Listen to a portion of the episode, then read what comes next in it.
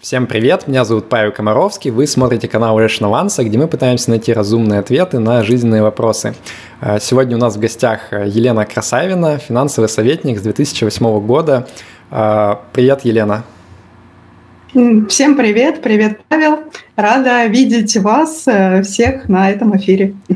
А, мы сегодня обсуждаем полисы Unit Linked страховые.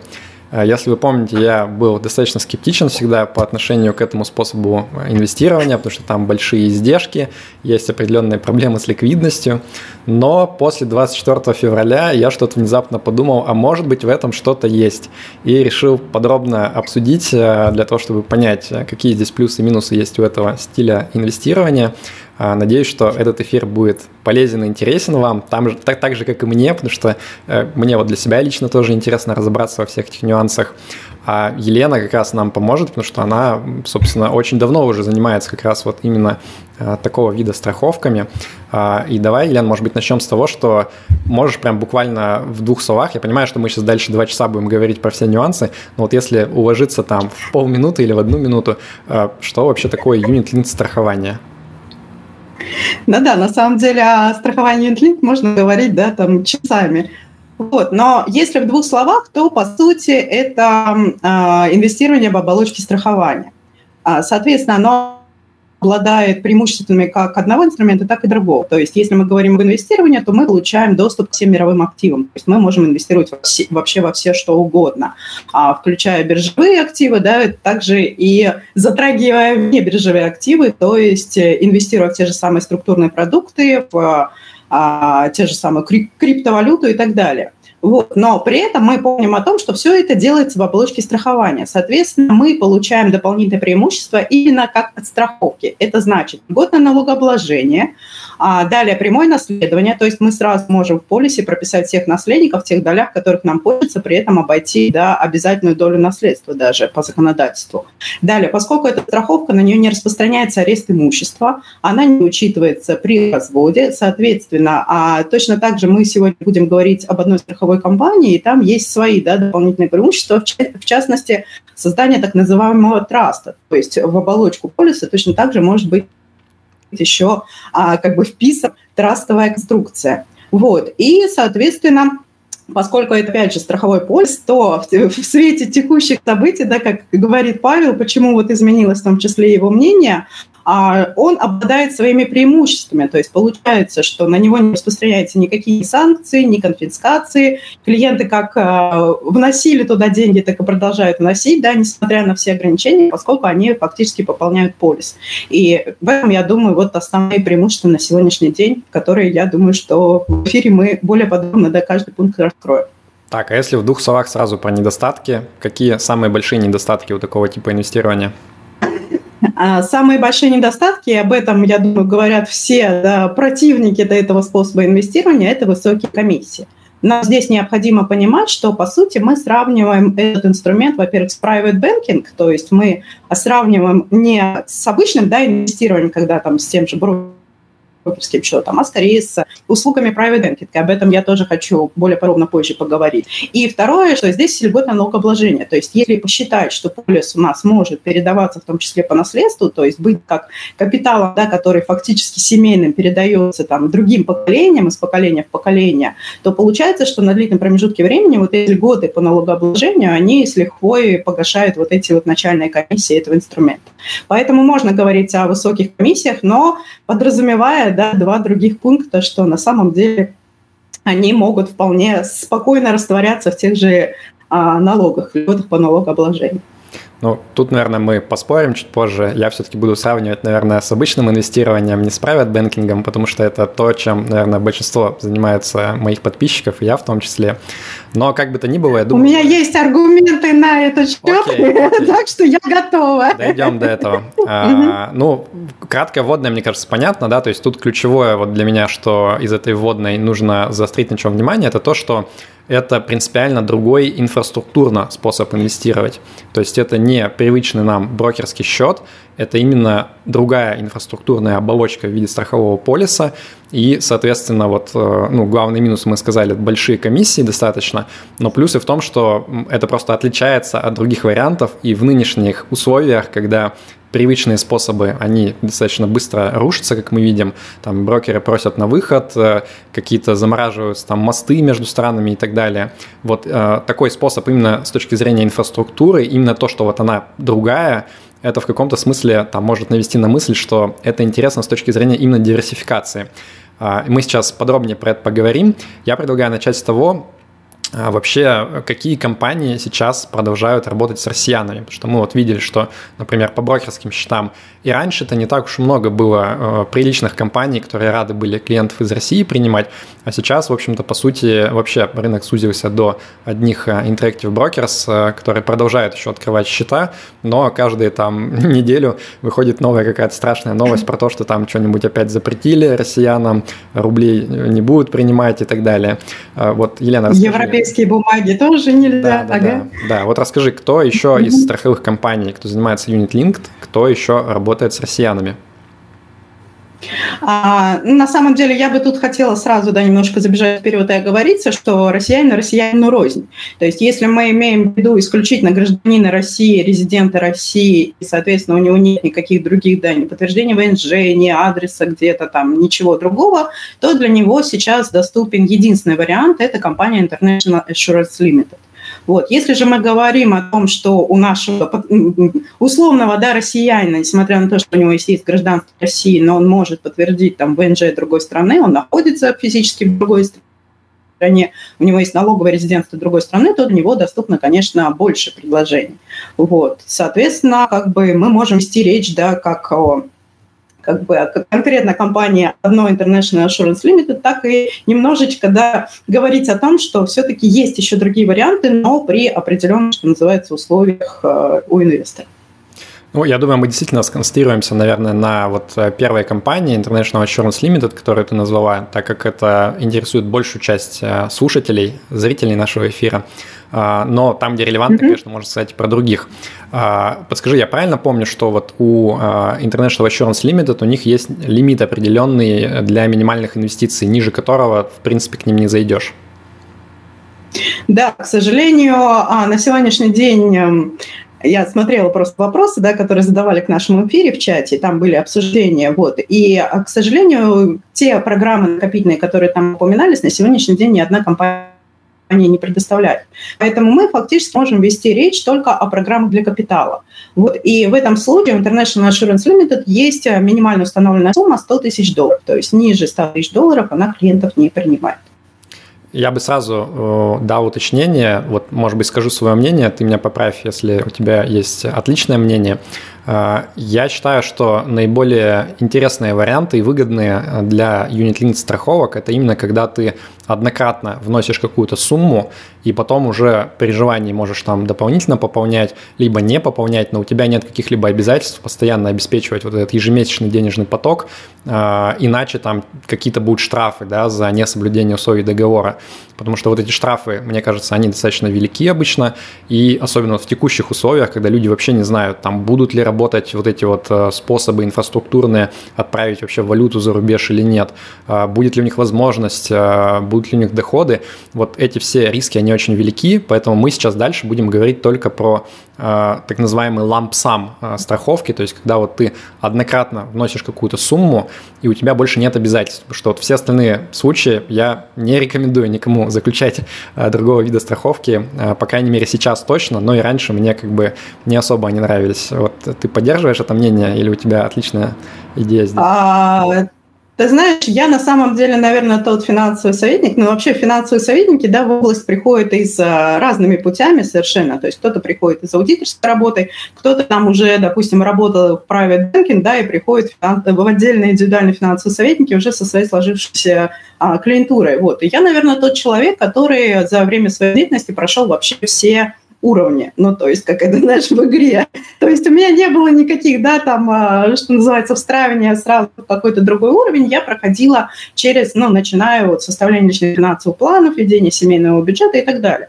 Вот. У меня был был период где-то с 2011-2013 год, когда я как раз в том числе да, занималась накопительными страхованиями. Вот. Но со временем я от них отошла именно вот по тем причинам, по которым ты говоришь, потому что я поняла, что если рассматривать этот инструмент на долгосроке, то он становится, да, действительно таким очень, ну, плохо поворотливым, скажем так. То есть любые изменения, в том числе, там, я не знаю, рост курса, да, доллара резкий, повышение, получается, что нас выбивает, поскольку все эти накопительные программы, они заключаются в валюте. Там еще какие-то, да, там могут быть происходить какие-то семейные там перепития и так далее.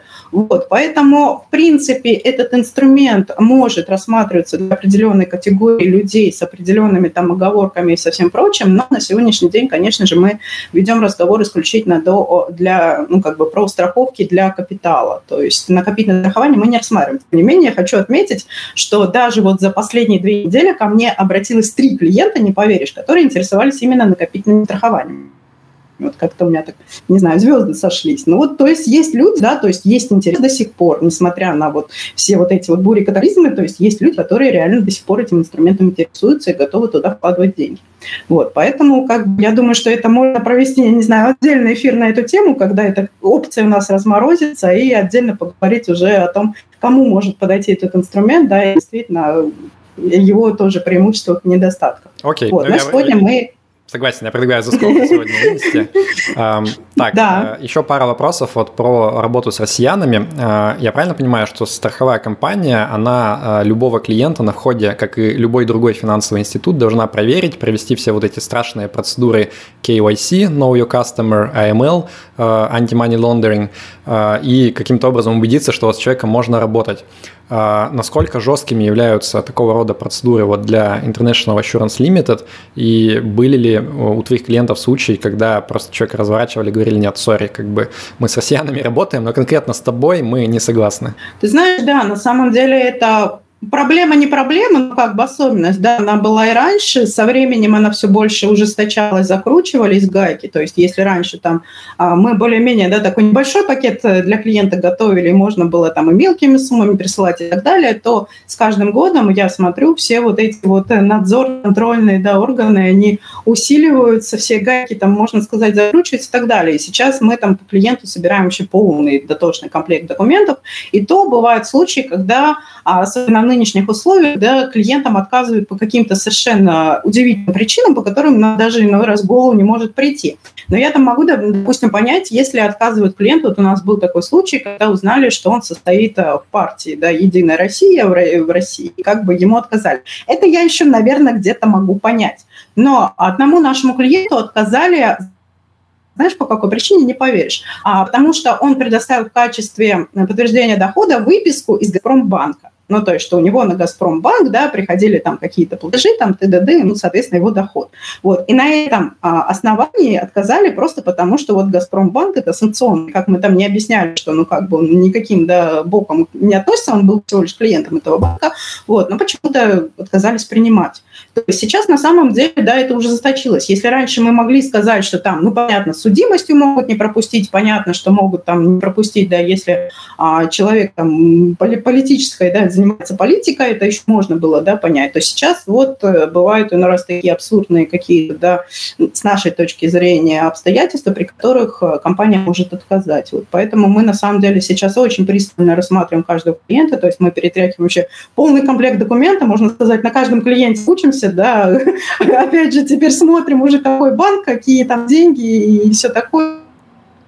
Поэтому, конечно, да, есть а, такой параметр, да, что действительно сейчас а, все финансовые организации по всему миру, они а, очень пристально, даже те, которые работают с россиянами, очень пристально рассматривают каждого клиента, и, конечно, это нужно учитывать в текущих условиях.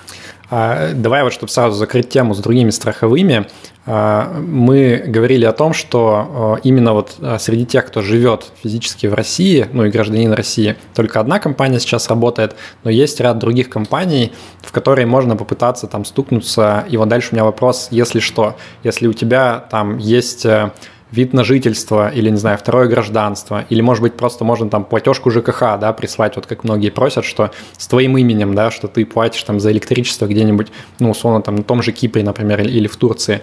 Вот можешь примерно назвать, в какую сторону думать людям, которые, например, не хотят а, открывать полис именно как а, жители России изнутри, а они хотят поработать с другой компанией, как типа не резиденты России?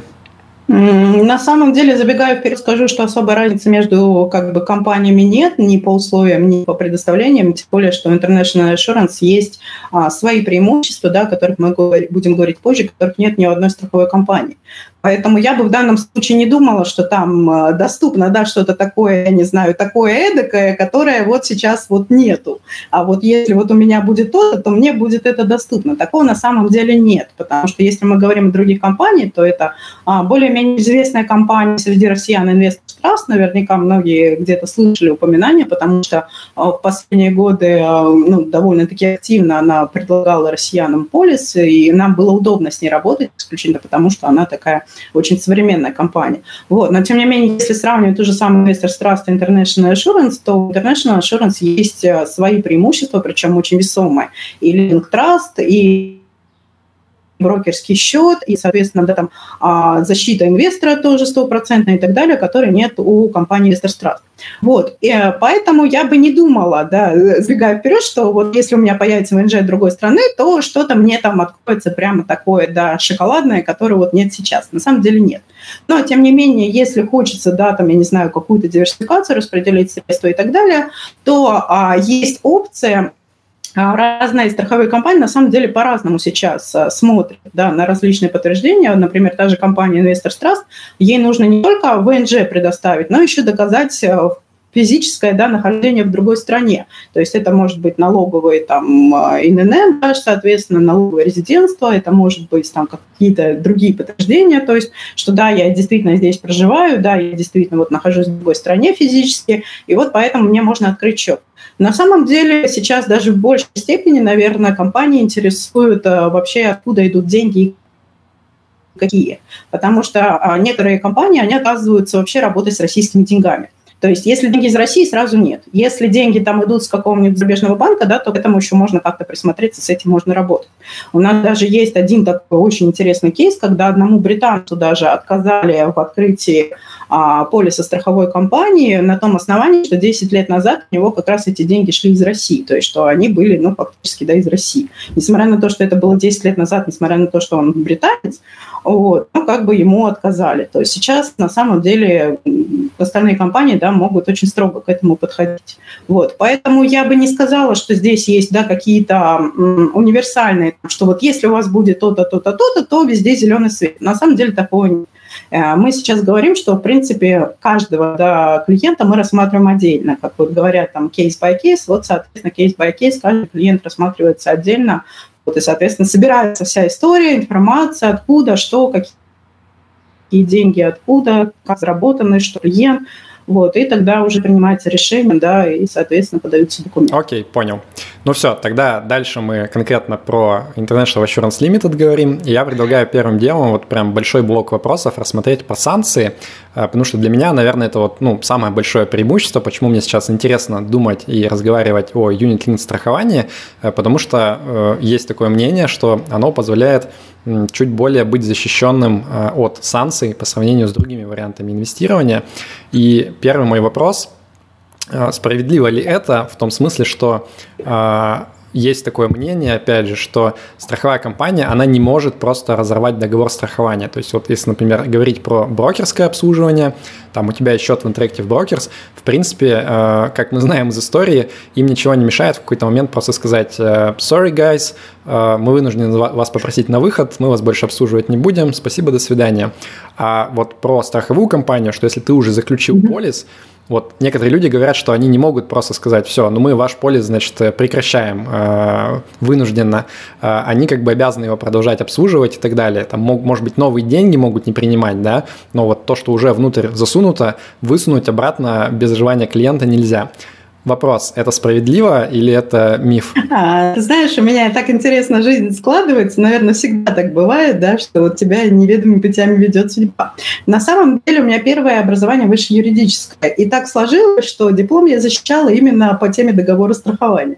Вот. Так, череда совпадений вывела меня к тому, что я сейчас в эфире с тобой обсуждаю продукты Янтлинк. А, но, тем не менее, да, если возвращаться именно к юридическому обоснованию договора страхования, то, по сути, что такое договор страхования?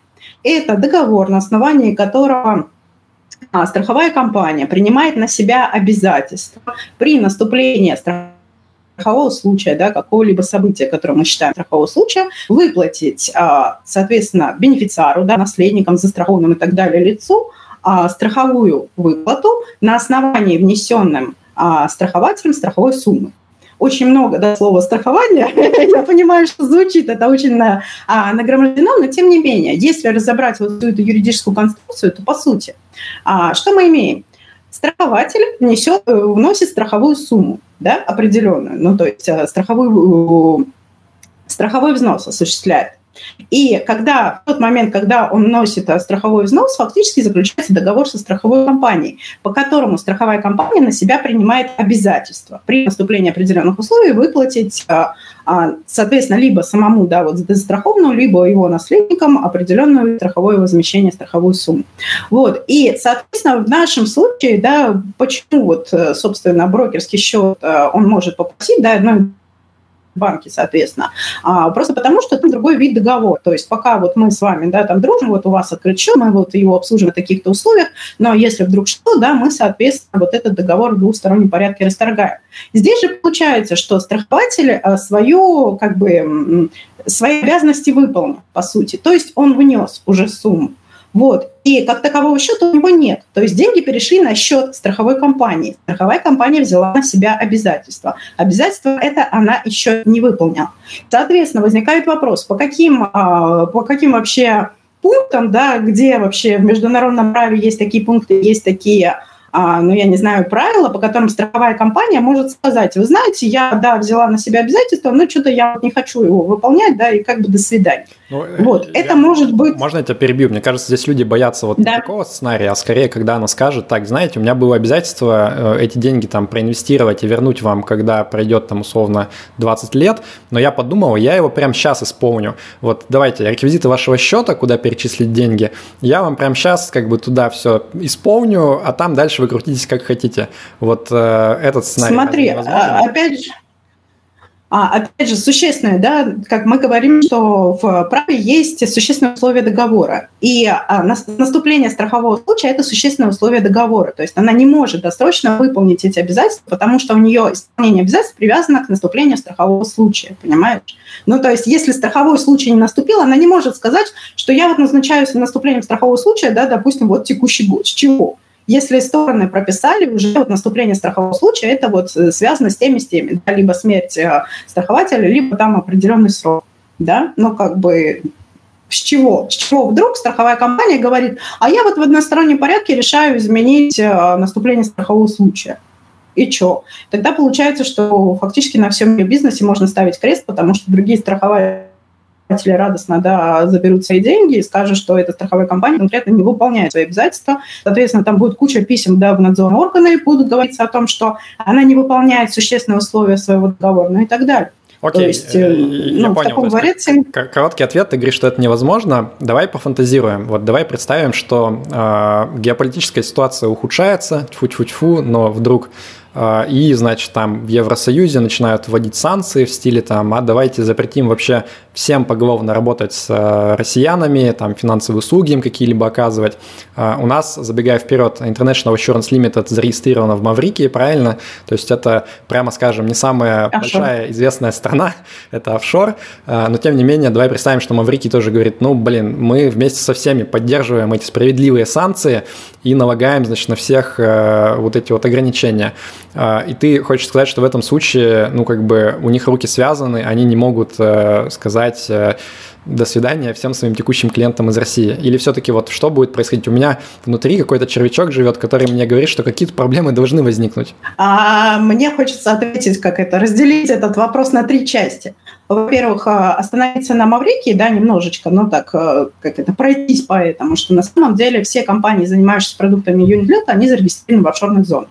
Вот, именно потому, что они осуществляют, предоставляют своим клиентам доступ ко всем международным активам и, соответственно, с альбомным налогообложением и так далее. То есть ни одна компания, занимающаяся Unit она как бы не зарегистрирована вне офшорных зонах, то есть это всегда либо Герси, либо Мэн, либо Каймановы острова, либо Пуэрто-Рико, либо Маврикий, как в данном случае. Вот, но тем не менее всегда это офшор.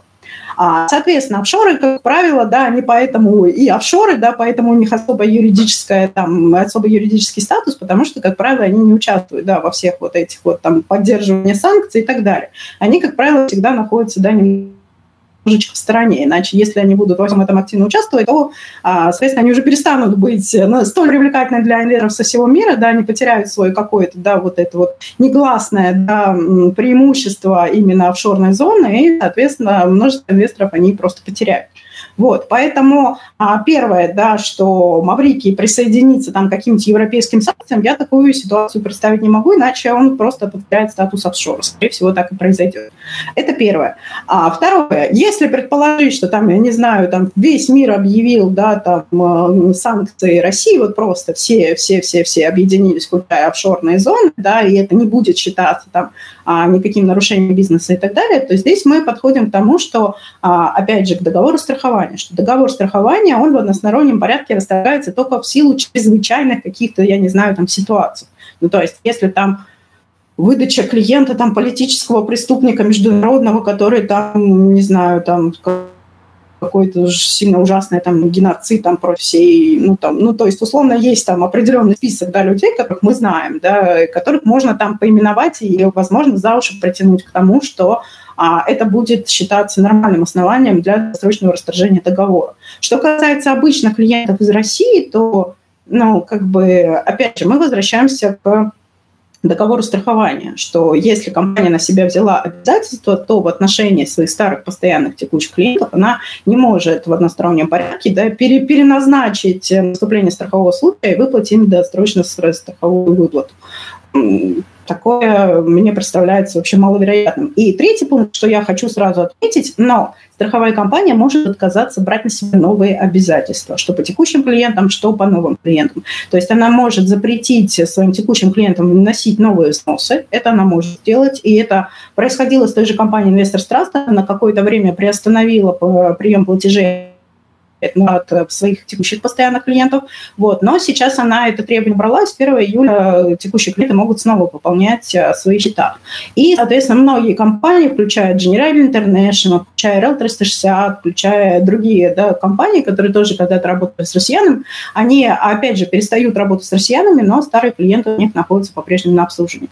То есть в этом плане они могут сказать, что мы прекращаем работу с россиянами, но это будет э, касаться именно новых клиентов. Со старыми клиентами они продолжают работать именно потому, что, ну, как я уже говорила, тогда это фактически, да, загубит их бизнес, если они начнут э, расторгать договор в одностороннем порядке. Слушай, а ну ты сказала, что все-таки в каких-то форс-мажорных случаях э, типа могут расторгать, а есть где-то список, вот можно зайти там, не знаю, в законодательство Маврики и прочитать список этих обстоятельств, потому что условно, там, знаешь, если признают э, Россию какой-нибудь там страной э, нон-грата, в кавычках, там, спонсирующей какие-нибудь нехорошие действия, то я вполне могу представить, что это подпадет под э, вот этот перечень. Это, знаешь, это какие-то, я не знаю, обстоятельства непреодолимой силы, да, если ну, что-то давай, вот давай перефразируем. Глобально, глобально катастрофическое. Мы, мы можем угу. линк дать на этот список, или это все-таки вот типа по понятиям и нигде четко не, за, не закреплено, а в каких случаях это может происходить? Это, как правило, считается обстоятельством там, непреодолимой силы. То есть линк, э, боюсь, что вряд ли такой есть, да, прям список и так далее. Вот. Но как бы не знаю, мне кажется, что если такая вот ситуация случится, то это просто привет всему мировому рынку, то есть это вот что-то такое. Да, мы тут живем. 2022 год, год привет всему. Мы уже готовы на все, мне кажется, что, что угодно может произойти. А, Опять же, повторюсь, да, что, собственно, здесь другой вид договора. То есть фактически страховая компания имеет дело со страховой выплатой, да, со страховой суммой, с страховой выплатой. Вот. И, соответственно, это другой вид договора. Здесь нет как таковых счетов, я не знаю, счета россиян, да, здесь нет такого понятия, как счет. Мы, кстати, ругались очень сильно, в том числе с Банком России, когда принимался вот это законодательство по отчетности о зарубежных счетах. Вот. И мы очень долго и упорно доказывали, что это ну, не является счетом, поскольку все эти деньги, активы, да, фактически они записаны в страховую компанию. Вот, и, соответственно, как бы выделить, да, и сказать, что это счет россиян, и давайте мы его закроем, здесь такой ситуации невозможно, еще раз повторю. Окей, а вот ты сказала про то, что это фактически там обязательство сделать выплаты, а может ли произойти такое, что э, страховая скажет, ну да, мы ничего не разрываем, полис действует как действовал, но вот если вы захотите выплату сделать в свой адрес, вот тогда-то, извините, мы все заморозим, потому что мы выплаты не можем в адрес россиян делать там по каким-нибудь новым санкциям. Вот этот сценарий возможен, и что тогда делать в этом случае? Опять же, получается, что она своему клиенту отказывает в исполнении своих обязательств. Ну, что как, в таких ну, случаях ну, происходит? Ну, мы же видим, что это сплошь и рядом происходит. То есть у нас, э, ну, как даже я вот живу на Кипре, и у меня тут банк может сказать, слушай, сори, но мы не можем там, например, э, не знаю, там какую-нибудь выплату принять или там отправить, хотя вроде как по договору они должны это сделать. И это, мне кажется, сейчас прям постоянно. Слушай, я думаю, что то здесь может речь идти о каких-то технических проблемах. То есть если там клиент просит э, выплату на банк, который отключен от SWIFT, то, конечно же, технически, да, это не будет возможно. Но, тем не менее, у нас все эти вот месяцы, да, идут проходят выплаты, то есть и клиенты есть частично снимают деньги. Есть у нас пара случаев, когда клиенты, да, умирали, соответственно, получали выплату их наследники, и все это прекрасно проходит. Вот. Ну, Плюс не, еще забегая вперед, у меня нет сомнений, что... что в нормальном режиме как бы все нормально. У меня скорее вот именно вопрос, а как сейчас это выглядит конкретно уже после февраля 2022 года. Вот э, нету ли тут каких-то подводных камней и не может ли быть ухудшения в будущем? Повторяю, что на сегодняшний день у нас проходят все суммы и туда, и в другую сторону. То есть, несмотря на какие-то лимиты, даже когда у нас да, были лимиты 10 тысяч долларов в месяц можно было пересылать, мы отсылали, извините, миллионы долларов в страховую компанию, и они проходили. Как это ни странно.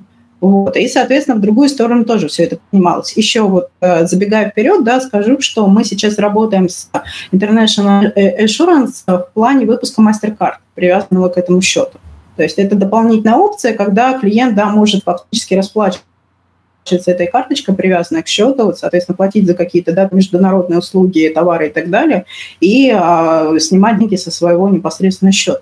И я считаю, что это тоже дополнительная ну, как бы страховка да, для тех же самых клиентов, которые боятся, что их там везде все обложат, что вот у них появится да, другой дополнительный доступ к своему собственному счету. Окей. Еще один нюанс, который мы не обсудили. А, я правильно понимаю, что по факту, ну, сами активы, они как бы хранятся не в страховой, а у отдельного кастодиана, да? То есть там условно, ну, давай там предположим, Bank of New York какой-нибудь, а, у него лежат активы, и если я правильно понял, он как бы даже не знает на самом деле, чьи это активы. То есть они как бы записаны на страховую компанию, а, но конечный бенефициар в итоге это вот человек, который заключил договор страхования Unit Linked, и, соответственно, из этого вывод, что там тот же самый Bank of New York, даже если там, не знаю, в Америке скажут всех блокировать прям вообще наглухо, кто связан с Россией, они как бы даже не смогут это сделать, потому что они, все, что они видят, это страховая компания, и дальше они не видят. Я правильно понимаю ситуацию, или здесь есть какие-то нюансы? Ну, Э, фактически у них есть э, реестр клиентов, понятное дело, но как бы для сверки. То есть там указан только фамилия клиента и номер счета. То есть э, определить, что это конкретно, да, счет принадлежит именно россиянину, они не могут. По фамилии это как бы, мне кажется, если там Иванов написано, то будут какие-то подозрения. Слушай, но Иванов как бы может жить, да, где угодно и быть гражданином любого, ну, как бы любой стран мира. Вот, поэтому только на основании, я не знаю, фамилии прикапываться и все это перерывать они не будут. То есть у них нет а, вот этого списка, да, кто из этих клиентов является там россиянин и так далее. Этот список действительно хранится только у страховой компании. Тем не менее, все активы да, хранятся на счетах у кастодианов. Окей.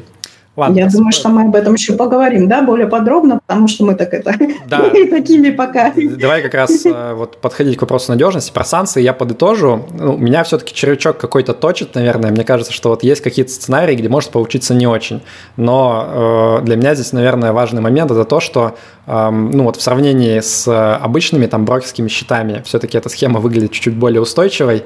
Э, здесь как бы, ну, мне кажется, что это справедливо. И самое важное, что она выглядит другой. То есть, если ты хочешь диверсифицироваться, то у тебя не так много вариантов, между какими вот э, разными способами инвестирования поделить, чтобы там был шанс, что в одном случае что-то произойдет, в другом было норм. Вот в этом смысле, на мой взгляд, страховка Unit Linked, она, конечно, эту диверсификацию каким-то образом э, помогает достигнуть, хотя и стопроцентной защиты, как ничто в этом мире, э, не дает. Давай к надежности. Mm-hmm. У нас, значит, есть общий знакомый с тобой, не будем его называть.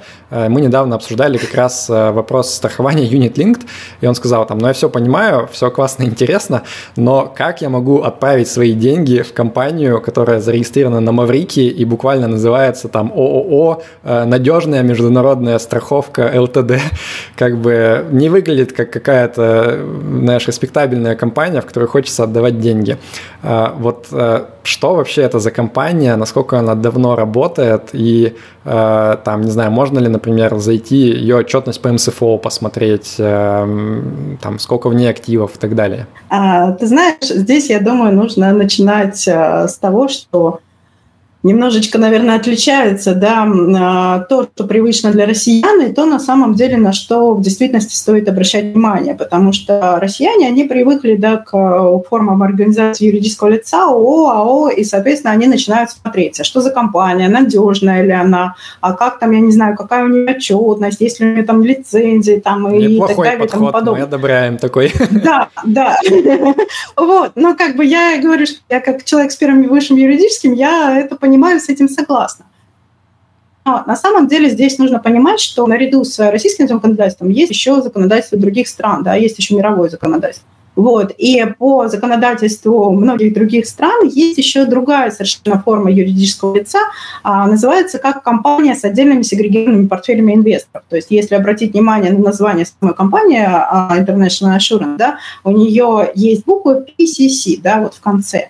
Вот, соответственно, а, Protected Company, то есть это так называемая структура организации юридического лица, которая ну, неизвестна в нашем российском праве, как компания с отдельными сегрегированными портфелями инвесторов. Это значит, что активы, а, которые поступают да, в саму страховую компанию, они изначально отделены от имущества самой страховой компании и, соответственно, находятся да, а, в том числе на счетах у банков кастодианов или у брокера кастодианов, как в данном нашем случае.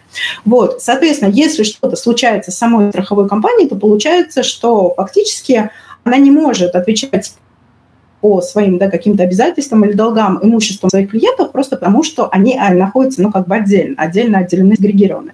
Вот. На самом деле всю эту структуру можно сравнить со структурой нашего ПИФа. Вот она более-менее понятна, да, они похожи. Потому что ПИФ, по сути, это не юридическое лицо, да, это не компания. ПИФ – это а, паевой инвестиционный фонд, фактически, да, расшифровывается. То есть это некий имущественный комплекс, да, в который могут быть э, входить различные активы, там акции, облигации, недвижимость и так далее.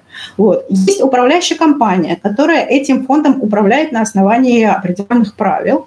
Вот. Но, соответственно, если что-то случается с самой э, управляющей компанией, она, понятное дело, да, не может из этого фонда изымать деньги, потому что, ну, как бы это отдельный имущественный комплекс. Соответственно, есть а, банк а, депозитарий, на счетах которого хранятся, да, вот эти вот все активы этого фонда. То есть они хранятся не в самой управляющей компании, компания, на счетах у банка депозитария. Есть аудитор, который ежегодно проводит, э, э, соответственно, да, проверку всей этой деятельности, смотрит, как там управляющая компания этим фондом управляет. И есть э, надзорный орган, да, государственный надзорный орган, в данном случае это Банк России, который, соответственно, регулирует деятельность этой управляющей компании, там выдает ей лицензию и так далее. Вот, соответственно, если что-то случается с управляющей компанией, что случается с ПИФом? Как правило, да, передается под управление другой управляющей компании. В нашей истории российской был такой случай с теми же ПИФами «Тройки Диалог», когда была управляющая компания «Тройка Диалог», потом ее выкупил Сбербанк, соответственно, сделал отдельное такое подразделение Сбербанка, и вот это вот теперь они называются да, прекрасно пифами Сбербанк. Ну, слушай, вот. Э, извини, что я тебя перебью. Э, у меня здесь дежавю mm-hmm. немножко с ситуацией, когда мы пару лет назад э, с Владимиром Кренделем из Finex как раз вот обсуждали в деталях вопросы ETF, и там звучали похожие слова про то, что, значит, кастодиан есть отдельный, там надежно хранятся деньги, все там по лучшим законам зарубежным. А, и в итоге вроде как бы все правда было, но деньги все равно куда-то делись из одного из фондов. Как знаешь, вот в том анекдоте, что есть нюанс, да, а, и в принципе, если компания что-то странное, как бы местами делает, а, ну вот в части фонда Finex, как выяснилось, это а, очень странный подход к хеджированию. И вот мы как-то не додумались до этого, оказалось, что может полностью обнулиться фонд.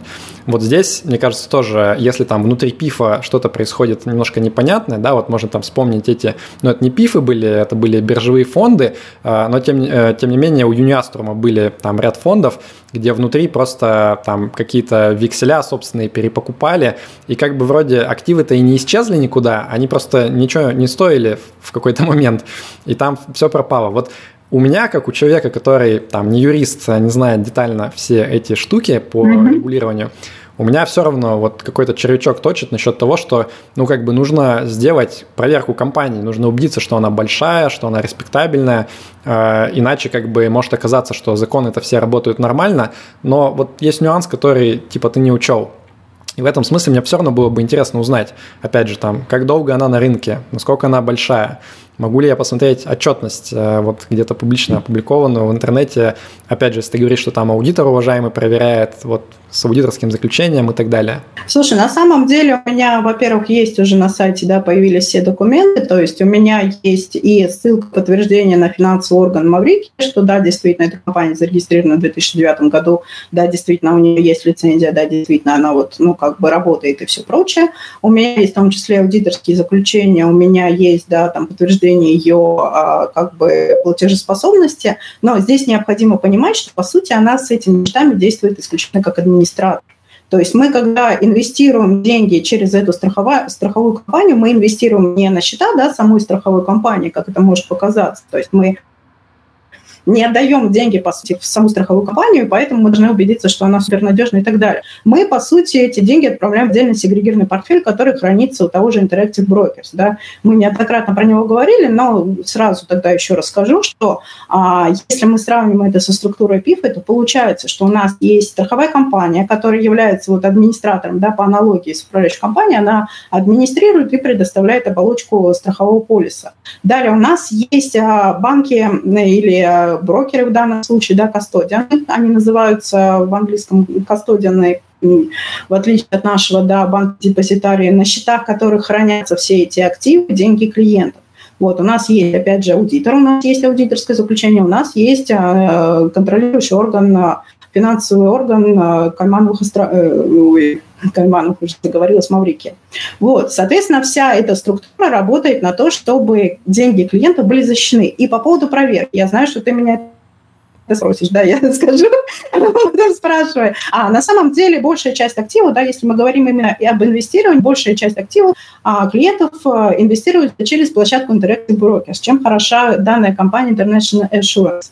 Что, а, соответственно, мы можем купить любой актив а, через Interactive Brokers, нам всем известный, по расценкам Interactive Brokers. Вот. И, соответственно, самая главная фишка, что мало того, что эти деньги, активы фактически да, находятся у Interactive Brokers, но мы можем зайти на сайт напрямую Interactive Brokers, ввести свой логин, пароль, как мы вводим в страховую компанию, и, соответственно, убедиться в том, что, да, действительно, в Interactive Brokers есть все те же самые активы.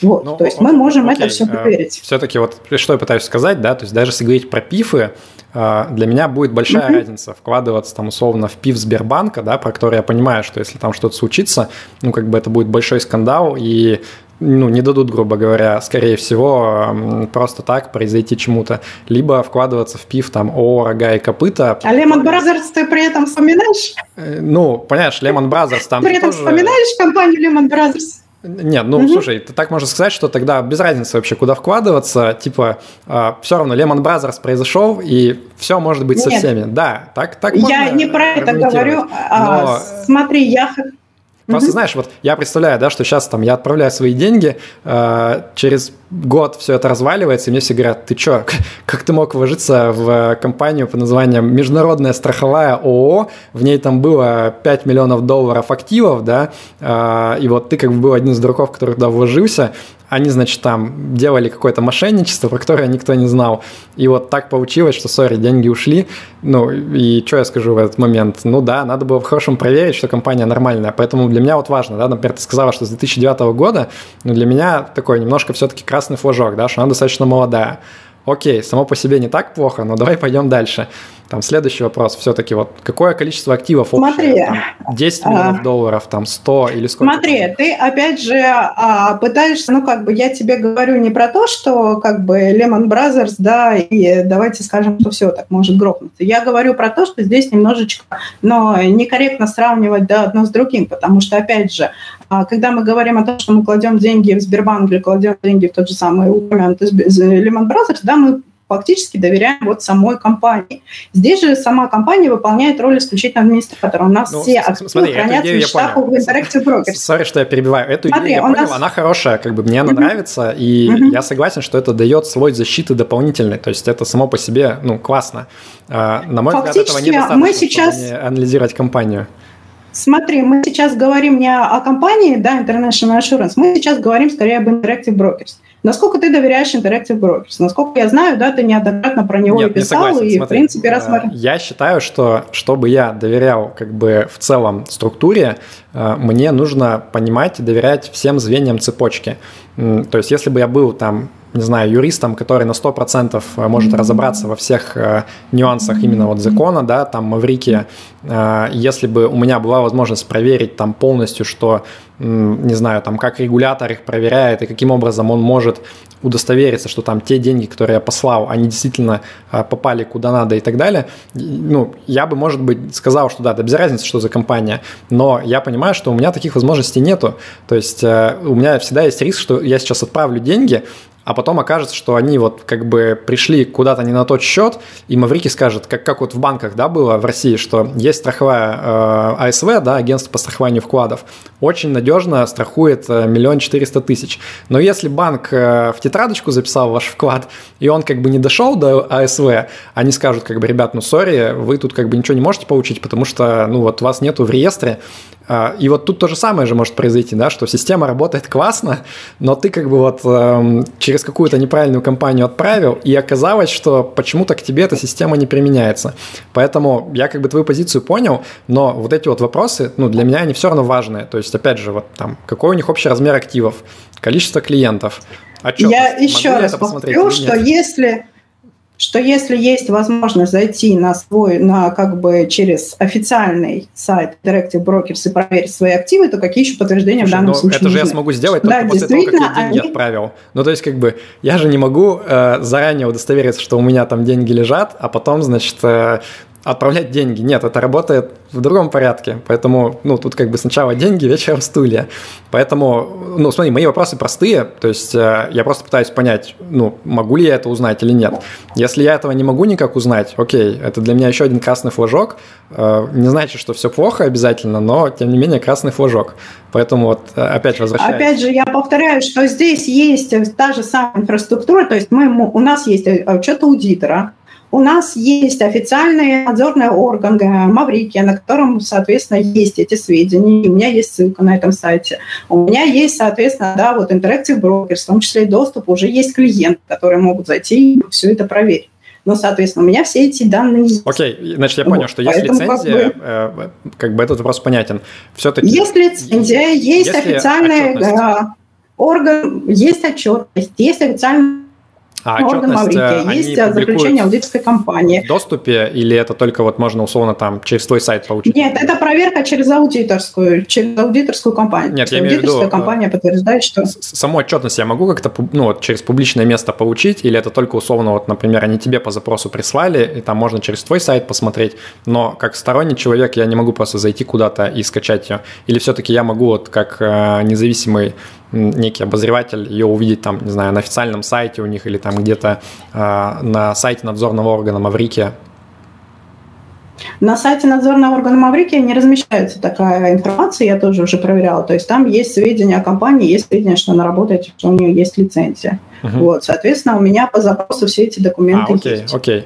И последний вопрос: э, какой у них объем активов общий? То есть вот э, условно, если сложить э, все там средства клиентов, да, которые на полисы перечислили, о каких вообще объемах идет речь примерно? Они эту информацию не раскрывают на сегодняшний день. Mm, окей, хорошо, понял. Uh, окей, давай двинемся дальше. Um, у меня вопрос как бы вот, а что произойдет, если условно, ну вот мы обсуждаем, что даже если что-то произойдет с самой компанией, да, то, в принципе, ну, активы никуда не должны пропасть, их там должны принять на себя, например, другая страховая и так далее. Но если что-то пойдет не так, а, какие вообще способы у клиента защищать свои права? То есть, ну, условно, вот э, я, наверное, там, человек из России, вряд ли он поедет судиться в Маврикии, да? Как вообще вот этот механизм защиты прав будет работать в случае, если, ну, как бы что-то пойдет не так? На самом деле в мировой практике уже были случаи, когда с компаниями да, что-то шло не так, но они все передавались под управление другой компании. То есть у нас э, была, допустим, компания Real 360, Royal London 360, которая в течение 10 лет купала другие страховые компании, вот, и потом она сама в 2013 году ушла под управление Vitrium Partners. У нас была известная компания General International. Как раз в 2011 году мы с ней очень плотно сотрудничали. У нас все клиенты из России, да, ей радовались, опять же, потому что это, как ты говоришь, очень известная, крупная, да, международная компания. Что такое General, знают все. Вот, и, соответственно, все клиенты с большим удовольствием туда инвестировали свои деньги. Но а, а, далее произошло такое, что она отказалась вообще, в принципе, от этого бизнеса, то есть она оставила себе, да, исключительно рисковый бизнес, а бизнес Unit она отдала под управление компанию Utmost. Вот, и, соответственно, у клиентов единственное, что изменилось, да, это э, логотипы другой компании, но все то же самое для них осталось. Вот, конечно, клиенты, опять-таки, да, были не, не очень довольны этим произошедшим, потому что, как ты говоришь, да, у нас в России очень любят, чтобы это была крупная, известная международная компания. Вот. И крупная международная известная компания у них не осталась, но тем не менее все обязательства, да, все активы, все точно так же работает, все выполняется, все действует. Вот, Поэтому в мировой практике не было ни одного случая по нынешний день, когда со страховой компанией что-либо случалось, да, и как бы эти деньги нужно было бы откуда доставать и так далее. Как правило, это все передается точно так же, как ПИФ, да, по его инвестиционный фонд, то есть имущественный весь комплекс просто передается под управление какой-либо другой э, компании. Вот. Соответственно, если мы представим такую вообще какую-то, я не знаю, совершенно фантастическую ситуацию, по которой компания вдруг банкротится, эти клиенты, оказывается, никому не нужны, да, не хочет подхватить, никто не хочет подхватить а, прекрасный, да, инвестиционный портфель, работающий бизнес и так далее, что я не могу себе представить. Вот. Но, тем не менее, если что-то с этим происходит, то а, финансовый орган Маврикия назначает специального управляющего, то есть специального человека, который занимается как раз банкротством этой компании управлением, и, соответственно, она уже разруливает все дела клиентов, в том числе да, возвращает им активы, которые, еще раз повторяю, находятся на счетах отдельных сегрегированных портфелей и на счетах у Custodian, включая Directive Brokers. Okay. Соответственно, эта процедура не так, что каждый клиент будет подаваться там, я не знаю, в суд Маврики, да, и судиться за свой портфель, а здесь будет назначен представитель официальный от госоргана, который будет, э, соответственно, разбираться полностью со всем, да, вот объемом клиентских счетов и, соответственно, передавать им обратно, возвращать вот эти отдельные сегрегированные портфели. Угу.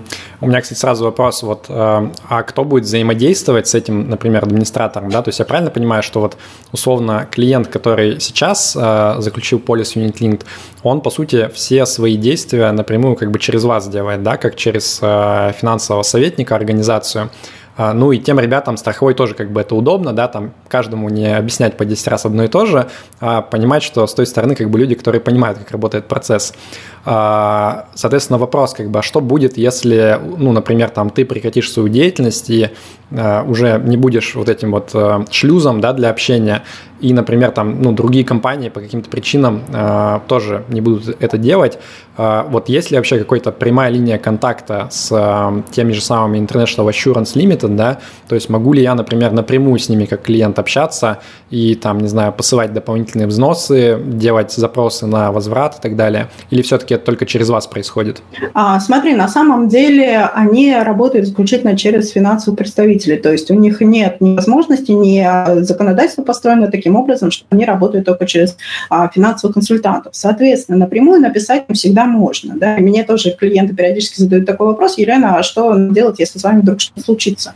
Вот. В этом случае я говорю, что у нас есть так называемый, да, а, как это, ну, мы называем его брокером, да, то есть официальная головная компания, которая работает вот с индивидуальными финансовыми советниками, такими как я. А, соответственно, у этой компании как раз есть вот генеральное, ну, как бы генеральное агентство, которое работает прямую с самой страховой компанией. Соответственно, если что-то там, не дай бог, тут, тут, тут да, со мной случается, то клиент может, да, соответственно, мы всем клиентам даем всегда контакты генерального агентства, то есть они знают, да, кто, что и как, куда обратиться, если там вдруг ну, что-то зарубежная компания, правильно понимаю? То есть не российская? Да, это зарубежная компания, зарубежная компания. Вот, соответственно, но даже если, да, клиент потерял какие-то эти контакты, ну, что-то там не, не выяснил, он может написать напрямую в страховую компанию. И страховая компания всегда передает все, ну, как бы запросы клиентов, она напрямую передает обратно финансовым советникам. То есть если финансовым советником являюсь я, и клиент у меня написал напрямую да, в страховую компанию за какой-то вопрос, страховая компания просто пересылает мне этот запрос и говорит там, ну типа разберитесь со своим клиентом, вот он, э, у него появились какие-то вопросы. Я уже начинаю с ним разбираться. Если что-то случается со мной, то, соответственно, да, клиент пишет, что вот у меня там с финансовым советником, да, проблема. Страховая компания пересылает этот запрос генеральному агентству, то есть то, тому, той компании зарубежной, через которую я, собственно, работаю с этой страховой компанией. Вот. И генеральное агентство уже, соответственно, либо назначает ему нового финансового советника, да, либо сам напрямую начинает э, разбираться с этим клиентом. Соответственно, если, да, какие-то там, я не знаю, можно всегда написать напрямую в страховую компанию, она просто перешлет запрос тому, да, человеку, который будет конкретно работать, ну, там, условно, по России, да, по региону, и, соответственно, этого клиента подхватит. Окей, понял. А, я еще видел вот в материалах, которые у тебя есть про то, что, значит, э, все вот эти страховые обязательства International Assurance Limited, они на 100% перестраховываются в других организациях. А, у меня вопрос, а какого рода обязательства имеются в виду? То есть, ну, э, имеется ли в виду, что, например, если я там миллион долларов закинул вот на страховой полис Unit Linked, то конкретно там под этот миллион в том числе э, обязательство застраховано у какой-то другой компании? Или все-таки это не так работает? Не, она на самом деле страхует исключительно как бы свои риски, потому что, по сути, у нас а, здесь, как я уже повторяла, да, вот все наши инвестиции, которые мы вносим в страховую компанию, они, соответственно, да, находятся в отдельно сегрегированных портфелях, то есть они отделяются, потому что компания. Но мы помним о том, что все-таки мы заключаем а, по страхованию, да, договор страхования. И а, в данном случае вот эта вот рисковая составляющая есть плюс 1%, который выплачивается при смерти инвестора. То есть наследники получают 100% того, что лежало да, на счету, соответственно, того инвестора, кто инвестировал, да, и кто ушел из жизни, плюс 1% от страховой компании. Вот это как раз плюс 1%, да, это тот самый риск, который берет на себя страховая компания. Но, опять же, а, громко сказано, что она берет, да, что она там и так далее, потому что на самом деле вот плюс 1% она берет как раз из комиссии клиентов, да, как, как мы помним, что там есть определенные комиссии, и, соответственно, вот этот плюс 1%, она, скажем так, заначивать себе да, отдельно на тот случай, когда с инвестором, да, если, не дай бог, что-то случится, чтобы она могла вот выплатить вот этот плюс 7%. Ладно, я понял. И здесь вот в данном случае речь идет именно... На 100%. Да, именно вот а, а как бы 100% они защищаются именно через форму организации юридического лица, как я уже говорила. То есть от отделения. Напомни, кто кастодиан, то есть ты сказала, что все биржевые активы, они в Interactive Brokers, да, лежат по факту, а, но есть еще какие-то другие кастодианы, вот кто вообще, кто, кто еще там бывает, кто хранит э, активы по таким полисам? На самом деле необходимо понимать, что через данную компанию да, мы можем а, инвестировать деньги в как скажем, в три, я не знаю, вида, да, что ли, инвестиций. То есть это первый весь биржевой рынок, то есть все там акции, облигации, те фонды, там деривативы, все что угодно, все, что можно купить в Interactive Brokers. Вот все, что можно купить в Interactive Brokers, включая кэш, наличку, да, оно хранится на счетах у Interactive Brokers. И в данном случае кастодиан будет Interactive Brokers. Далее, если мы говорим про структурные продукты, то а, структурку можно купить на сегодняшний день через две компании. Опять же, я вчера все это подробно тоже расписывала. То есть либо Capital International Group, либо Logic Investments. Вот. И, соответственно, для кастодиан для вот этих двух компаний будут а, банки либо Bank of New York, либо HSBC банк тоже довольно-таки э, известные крупные банки. И, соответственно, опять же, одно из основных да, преимуществ данной конкретной компании тем, что там можно хранить э, криптовалюту. И для этого используется 8 различных криптобирж. Соответственно, криптовалюта, понятное дело, будет храниться не у Interactive Brokers, да, или не, не на банковских каких-то счетах. Вот, она будет храниться на определенных э, криптобиржах, соответственно, в восьми штуках, если можно так выразиться. Окей, так, ну э, конкретно структурные продукты нас не интересуют, я думаю, а про крипту интересен вопрос. Mm-hmm ну вот среди криптонов а, есть такая идея, что нужно все-таки хранить все на так называемых некастодиальных кошельках, а, то есть когда условно это вот не обязательство биржи, которые, как мы знаем, в криптомире достаточно часто лопаются, а вот у тебя там на кошельке лежит, и ты точно знаешь, что вот только у тебя есть доступ. Я правильно понимаю, что вот некастодиального хранения такой возможности нету в полисах Unit Linked, это всегда будет вот именно, ну, по сути, обязательство некой биржи, и если биржа взорвется, то, по сути, как бы, ну, это проблема э, клиента, да, то есть страховая тут просто разведет руками, скажет, ну, сори. Ты знаешь, я думаю, что в данном случае, да, этот инструмент лучше использовать для скорее того, чтобы получить там крупную сумму через э, страховую выплату. Я бы это так инструмент а, а, использовала, то есть исключительно для того, чтобы заводить в поле скрипта, ну, крипту, то есть ее там продавать, соответственно, уже дальше выводить там эти текущие, либо вот уже, ну, как бы живые деньги, да, инвестировать в биржевые активы, либо в дальнейшем выводить и получать как выплату с льготным налогообложением. То есть это скорее инструмент вот для использования таким образом. Не то, что, да, я, мне сложно представить ситуацию, при которой, да, кто-то там решит, я не знаю, именно вот инвестировать в криптобиржу через страховой полис, но, в принципе, возможно, такие люди тоже могут быть. Ну, то есть моя логика правильная, да, что вот э, риск... Да, э, твоя логика правильная, окей, да. Окей, понял. А, Хорошо. А, так, у меня еще вопрос а, про так, ну про, про сегрегацию мы обсудили. Значит, э, вот я слышал, что кэш, то есть вот сегрегация по всем там ценным бумагам и так далее работает отлично, но я где-то слышал, что вот когда у тебя в том числе внутри страхового полиса лежит просто кэш, то там в каких-то случаях э, при банкротстве страховой компании э, кредиторы страховой могут хотя бы там частично вот на этот именно кэш какие-то взыскания обратить. Это правда или я ерунду говорю? А это правда для многих страховых компаний, но в данном случае у нас весь кэш хранится на счетах э, Interactive Brokers, за исключением комиссии страховой компании. Вот сама комиссия страховой компании, она хранится на счетах страховой компании, а вот все, что касается да, самого инвестиционного портфеля, он хранится а, на счетах Interactive Brokers, и Interactive Brokers даже начисляет э, за это комиссию, ну, свою вот эту вот брокерскую. понятно. Ну или наоборот, там отрицательные ставки, что-то берет, возможно, в евро. Окей. Да, но, соответственно, как бы здесь в данном случае именно на Interactive Brokers. Угу, понял. А, так, э, давай предположим, что вот компания, опять же, которой я до конца не доверяю, хочет пойти на откровенный фрод. То есть вот э, я отправляю деньги там на некий расчетный счет, да, и она вместо того, чтобы, как мы ожидаем, там на Interactive Brokers все положить, просто вот куда-то их э, отправляет на другой офшор, э, и все, bye-bye, как говорится, and it's gone. Э, что помешает страховой компании так сделать? Во-первых, нужно понимать, что здесь страховая компания не один в поле воин, да, что у нас все-таки есть вся структура, включая аудиторов, включая надзорный орган, включая того же IB, да, Interactive Brokers, который точно так же является кастодианом. Соответственно, клиент, во-первых, как я уже говорила, может проверить, есть ли у него там на счетах да, те самые активы, которые рисует ему страховая компания, то есть он может зайти напрямую под логином да, на сайт Interactive Brokers и проверить.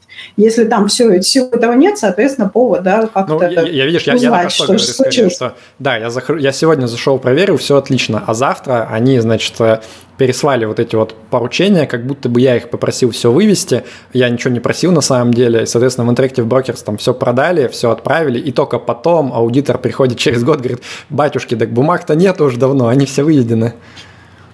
Смотри, на самом деле получается, что выплат вот этой страховой выплаты, да, получение страховой выплаты, опять же, мы здесь э, понимание в том, что эти деньги, они рассматриваются именно как страховая выплата. А страховую выплату можно получить только при наступлении страхового случая на счета непосредственно, да, вот либо самого страхователя, либо его наследника. Соответственно, страховая компания не может да, ни на какие счета. Вот у нас тоже есть частые вопросы. А что если Елена Красавина да, напишет там заявление, там условно подаст распоряжение о выводе денег клиента на свои собственные счета? Вот. И бывают такие вопросы от клиентов. А я на это всегда отвечаю, что страховая компания имеет э, право ну, выплачивать, осуществлять выплату исключительно на счета самого да, клиента, либо его наследника. Ну, это-то смотри, вопрос у меня же не, не в том, что как бы... Да, я, право, я а к этому том, сейчас... Я, я, наплевать. Ну и наплевать, и что тогда? Тогда у нас и аудитор, и надзорный орган, и Interactive Broker все вместе. То есть для того, чтобы осуществилась такая операция, да, это нужно, чтобы все вот четыре вошли в сговор. Я не могу себе представить э, такую Нет, ну ситуацию, ну, смотри, при которой Interactive Brokers... Там... давай все-таки по порядку, да, то есть аудитор все-таки он проверяет уже mm-hmm. постфактум, да, то есть вот он приходит, как там раз в год обычно, да, проверяет, и к тому времени, когда это произойдет, тут уже все давно прошло.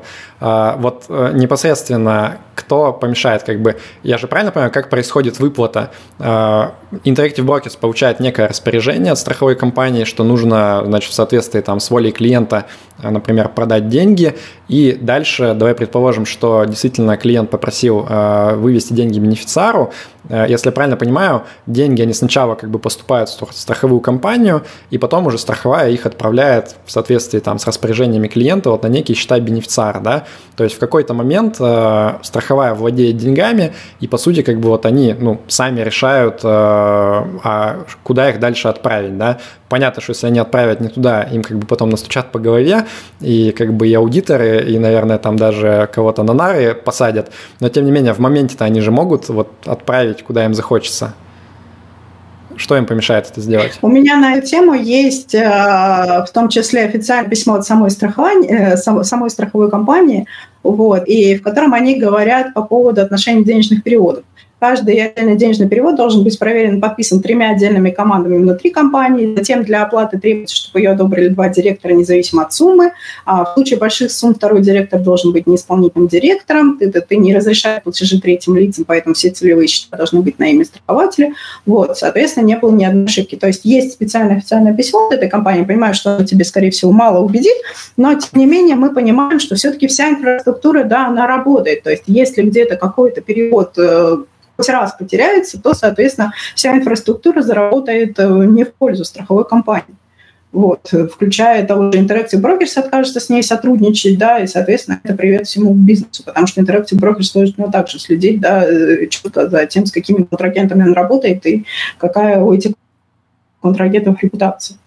Ну окей, да. Письмо я согласен, что оно такое в стиле, что э, ребята, мы обещаем, что мы как бы ни, ничего не будем делать плохого, потому что мы как бы там... Ну я говорю, что я, я бы здесь, я бы здесь все-таки апеллировала, апеллировала к тому, что Interactive Brokers, да, здесь главный контрагент и студия. И, соответственно, он как бы в том числе со своей стороны да, наблюдает за всем, что делает его контрагент и как Окей, ладно, происходит. это немножко разные как бы вопросы, да, то есть у меня сейчас вопрос не в том, как бы куда активы просто пропадут, да, то есть я, наверное, доверяю Interactive Brokers в целом, а скорее вопрос вот э, возможности фрода со стороны страховой. Э, тут как бы, мне кажется, Interactive Brokers ну, как бы им сложно будет это проконтролировать, потому что они же, как они отличат, как бы настоящую э, инструкцию от клиента от какой-то вот придуманной, да, для них, наверное, со стороны это будет, ну, выглядеть одинаково примерно. Опять же, выплата, возможно же, этих денег исключительно на счет э, самого да, лица. То есть это фактически закрывается, да, ну, если мы говорим об отдельных сегрегированных портфелях, то есть отдельных сегрегированных счетах, то это открывается отдельный сегрегированный счет на конкретного клиента. И когда он, соответственно, закрывается, он должен быть выплачен либо на э, счет самого клиента, либо, соответственно, на счет его наследников по определенным бумагам. Да, ну, опять и же, страховая же, здесь... это же не Interactive Brokers напрямую выплачивает, правильно? Это же через страховую идут выплаты. Все так, но okay. тем не менее по каким-то же они тоже основаниям и параметрам идут. Если страховая попытается куда прислать эти деньги, тоже возникнут а, вопросы, что... Разве я не могу назначить откуда, что... бенефициара? Вот, например, ну, там, я не хочу умирать, да, я не хочу назначать наследников, но я просто вот решил, например, что я хочу, э, чтобы в итоге выплаты по этим э, полисам, они как бы там, не знаю, моей сестре, например, да, достались, или просто там моему другу, вот, которого я очень уважаю. Я разве не могу вписать его в бенефициаров э, и в итоге провести как бы выплату вот ему? А, давай разберемся, что ты подразумеваешь в данном конкретном а, случае под бенефициарами. Что в твоем понимании бенефициар здесь? А, тот, кто получит деньги при наступлении страхового случая, и страховой случай – это же не только, э, грубо говоря, смерть застрахованного или истечение срока действия полиса, это же еще может быть некое одностороннее желание, ну, собственно, вот держателя полиса, да, я, например, решил, что я хочу его прекратить, это же тоже будет страховой случай. И вот могу ли я в этом случае сказать, что, ребята, вы как бы не мне все верните, а вот, э, вот этому парню, потому что, ну, не знаю, я хорошо к нему отношусь, и он будет бенефициаром по полису. А, но на этот вопрос я на самом деле уже немножко ответила, когда я говорила, может ли Елена Красавина выписать себе премию за счет клиента. А, вот. Но отвечу еще раз. На самом деле страховая компания имеет право либо выплатить деньги исключительно на счет а, самого инвестора, либо на счет наследников, которые прописаны в полисе при наступлении смерти инвестора. Если ты хочешь а, условно выплатить да, какие-то деньги своей там, сестре или другу, при этом а, живя да, долго, счастливо и так далее, то а, здесь необходимо будет а, проводить очень сложную операцию. То есть надо будет их добавлять в полис в качестве совладельца полиса, соинвестора. Uh-huh. Вот. И только в этом случае ты сможешь перевести деньги уже на счет вот этого соинвестора. Ну, то есть это идет, опять же, через весь комплайенс, через все одобрение и так далее. И тогда он становится, да, полноправным фактически владельцем полиса, полноправным инвестором, да, то есть соинвестором этого полиса. И в этом случае, да, можно. Ну, то есть, но тогда он, опять же, повторяю, должен быть вписан, да, назначен как владелец этого полиса. А это именно соинвестор? Либо речь идет о... Э, ну, вот, потому что мне больше видится какая-то конструкция, когда, например, все-таки я являюсь инвестором, инвестором, да, я всем управляю и так далее, но тем не менее вот э, бенефициаром э, без прав, там, например, решать, а что будет с полисом, является тот другой, условно там, ну не знаю, ребенок мой, предположим, да, такого не может быть разве? Такое может только исключительно при случае случае, в случае смерти инвестора, то есть здесь мы можем говорить о создании так называемого living trust, да, который спит, пока жив инвестор, как только с инвестором что-то случается, он умирает, соответственно, траст оживает, да, там просыпается мафия и начинается, вот, э, ну, как бы вступает в свою силу, начинает распределять деньги а, умершего инвестора. То есть в этом случае здесь нет как такового понятия бенефициара. То есть бенефициары здесь либо наследники, да, либо полноправный совладелец полиса. Больше здесь никак невозможно ничего. Окей, понял. А, ну и наследник, соответственно, как ты сказала, он э, как бы просыпается только в случае смерти, да, то есть так просто вписать наследника, а потом выплатить нельзя, соответственно. Нет, то есть можно менять наследников сколько угодно, да, там, я не знаю, родился еще один ребенок, вписали в полис, там переоформили и так далее, ну, так же, как завещание, там можно переписывать сколько, сколько угодно раз. Вот, но тем не менее они все получают выплату исключительно после смерти по прописанным правилам. То есть либо это просто единовременная выплата, да, либо мы прописываем полностью трастовую конструкцию, и, соответственно, они могут тогда частями получать после смерти инвестора. Окей, понял. Так, давай перейдем к комиссиям. Э, то, что очень любят, э, ну или не любят, не знаю, инвесторы.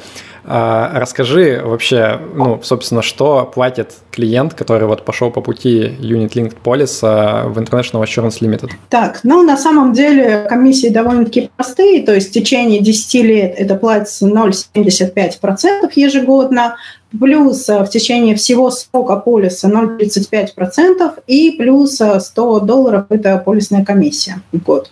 Uh-huh. Вот. За сделки здесь э, берется комиссия исключительно интеракции брокерс, то есть страховая компания ничего не берет. И, соответственно, я еще раз подчеркну, что здесь необходимо помнить про льготное налогообложение. Мы с тобой позже про, про него поговорим давай, да, или сейчас? А, про комиссии единственное, что я уточню, uh-huh. как бы там, если я правильно понял, условия, ну, как бы не то чтобы 0,75 в год, а по факту как бы это звучит так, что вот есть некая комиссия 7,5%, да, и она размазывается на то количество лет, на которое ты заключаешь полис. То есть, условно, если ты там захотел на 5 лет, да, ну вот она размажется на 5 лет. Если на 10, то, соответственно, как бы будет 0,75. Я до конца единственное, что не понял, как бы э, эта комиссия, она берется от первоначальной суммы, а, или условно вот 0,75 в год, они как бы 0,75 от э, суммы с учетом там прироста за период, или как это работает? А, на самом деле они берутся с максимальной суммы, которая есть на счету, ну, то есть либо это первоначальный взнос, если, ну, допустим, клиент у нас внес 100 тысяч долларов, да, соответственно, вот как сейчас у нас э, получился минус на счету, и там, допустим, 90 тысяч долларов. Соответственно, комиссия будет сниматься со 100 тысяч долларов, поскольку он внес 100 тысяч долларов. Если же а, а, был прирост, соответственно, сумма составила уже 120 тысяч долларов, то комиссия будет браться со 120 Блин, тысяч долларов, она а, берется ежеквартально. Это получается, как вот я сейчас вложил, да, потом рынок упал, и у меня условно на счете там 50% только осталось, а с меня будут брать 0,75 как бы вот по первоначальному расчету, то есть по факту это будет не 0,75, а в два раза больше, полтора процента, так что ли? Но это еще нужно постараться, чтобы у тебя сразу получалось э, минус 50%. Бывают знаешь. в жизни такие моменты. Но я говорю, что это, это нужно постараться, но тем не менее, да. Ну, то есть, Окей, если понял. мы даже э, будем сравнивать эти комиссии с той же самой private banking, и есть еще один наш с тобой общий знакомый, который, для которого это был ощутимый аргумент, потому что до этого у него деньги лежали на счетах private banking, и там он платил комиссию гораздо выше. Ну, вот, это давай даже не было... Э, у обычных ритейл-инвесторов, которые вот э, у меня подписчики, их кондрашка хватит, если они узнают private banking комиссии, которые дерут с людей. Ну вот я и говорю. И а, для таких вот инвесторов, соответственно, этот продукт, наоборот, кажется очень привлекательным по комиссиям. Еще плюс э, в том, что у него высокие комиссии только первый да, начальный срок. А дальше там может быть счет, я не знаю, хоть 20, хоть 30 лет передаваться из поколения в поколение, и при этом как бы комиссии э, уже не снимаются вот эти вот первоначальные. А, про вот эти 7,5%, да, а, я правильно тебя услышал, ты сказала, что э, страховая как-то их отдельно резервирует, и для меня даже прозвучало так, что вот они, возможно, сразу же эти 7,5% там куда-то отложат э, на будущее, там, кэшем, грубо говоря, а инвестироваться будет только оставшиеся там 92,5%, или все-таки это не так?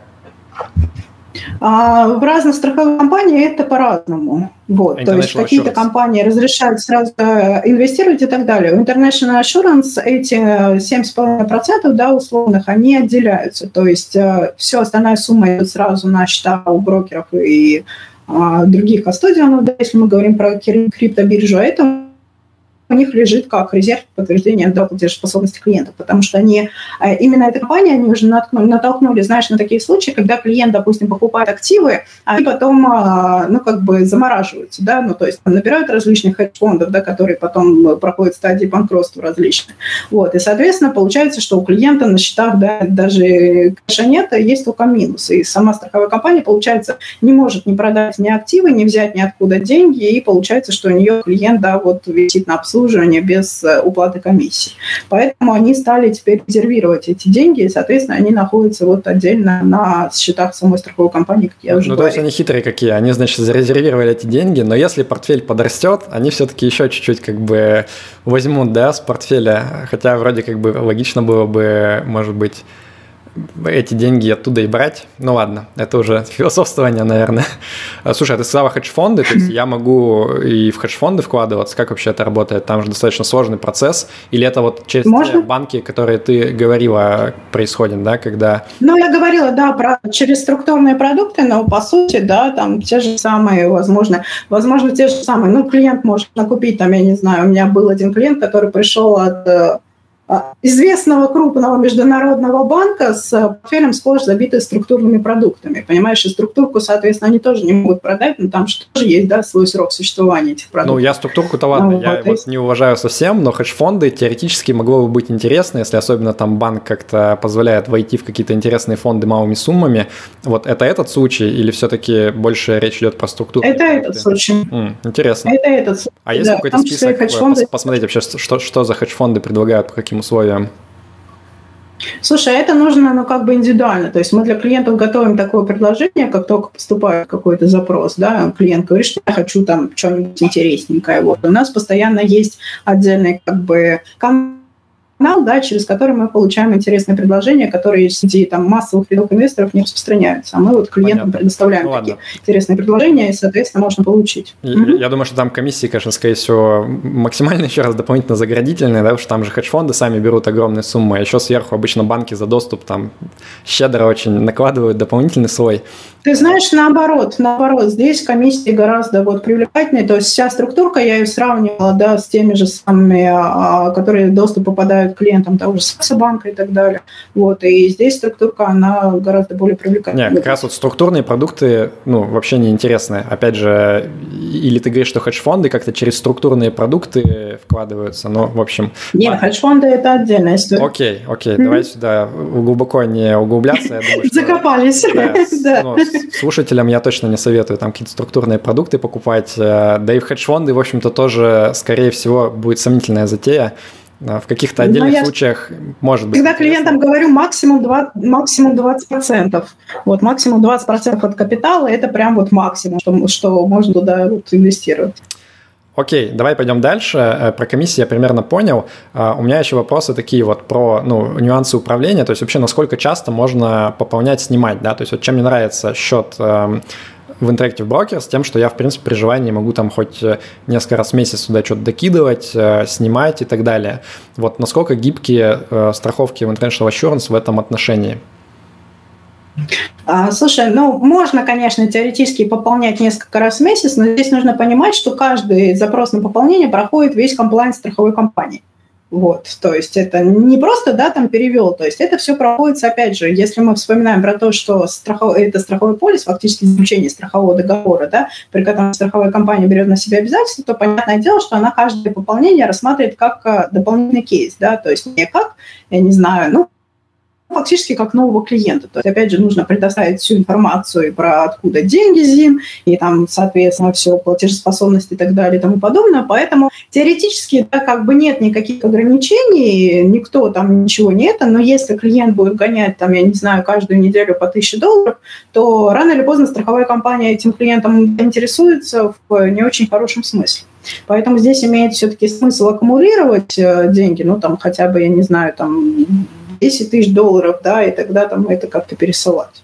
Ну окей, э, это я понял, может быть, действительно там не каждую неделю, но там раз в квартал теоретически получается, я можно, да? Ну раз, раз в квартал, да. У меня есть клиенты, которые вот как раз ежеквартально вот дополнение вносят, там они аккумулируют все это на банковских счетах, потом переводят. То есть угу. такое, Получается, да, ну это как бы строго выгоднее, чем э, вот заключать договор, где тебя помесячно обязуют прям вкладывать, а тут ты, в общем-то, можешь примерно то же угу. самое делать, только как бы без обязательств.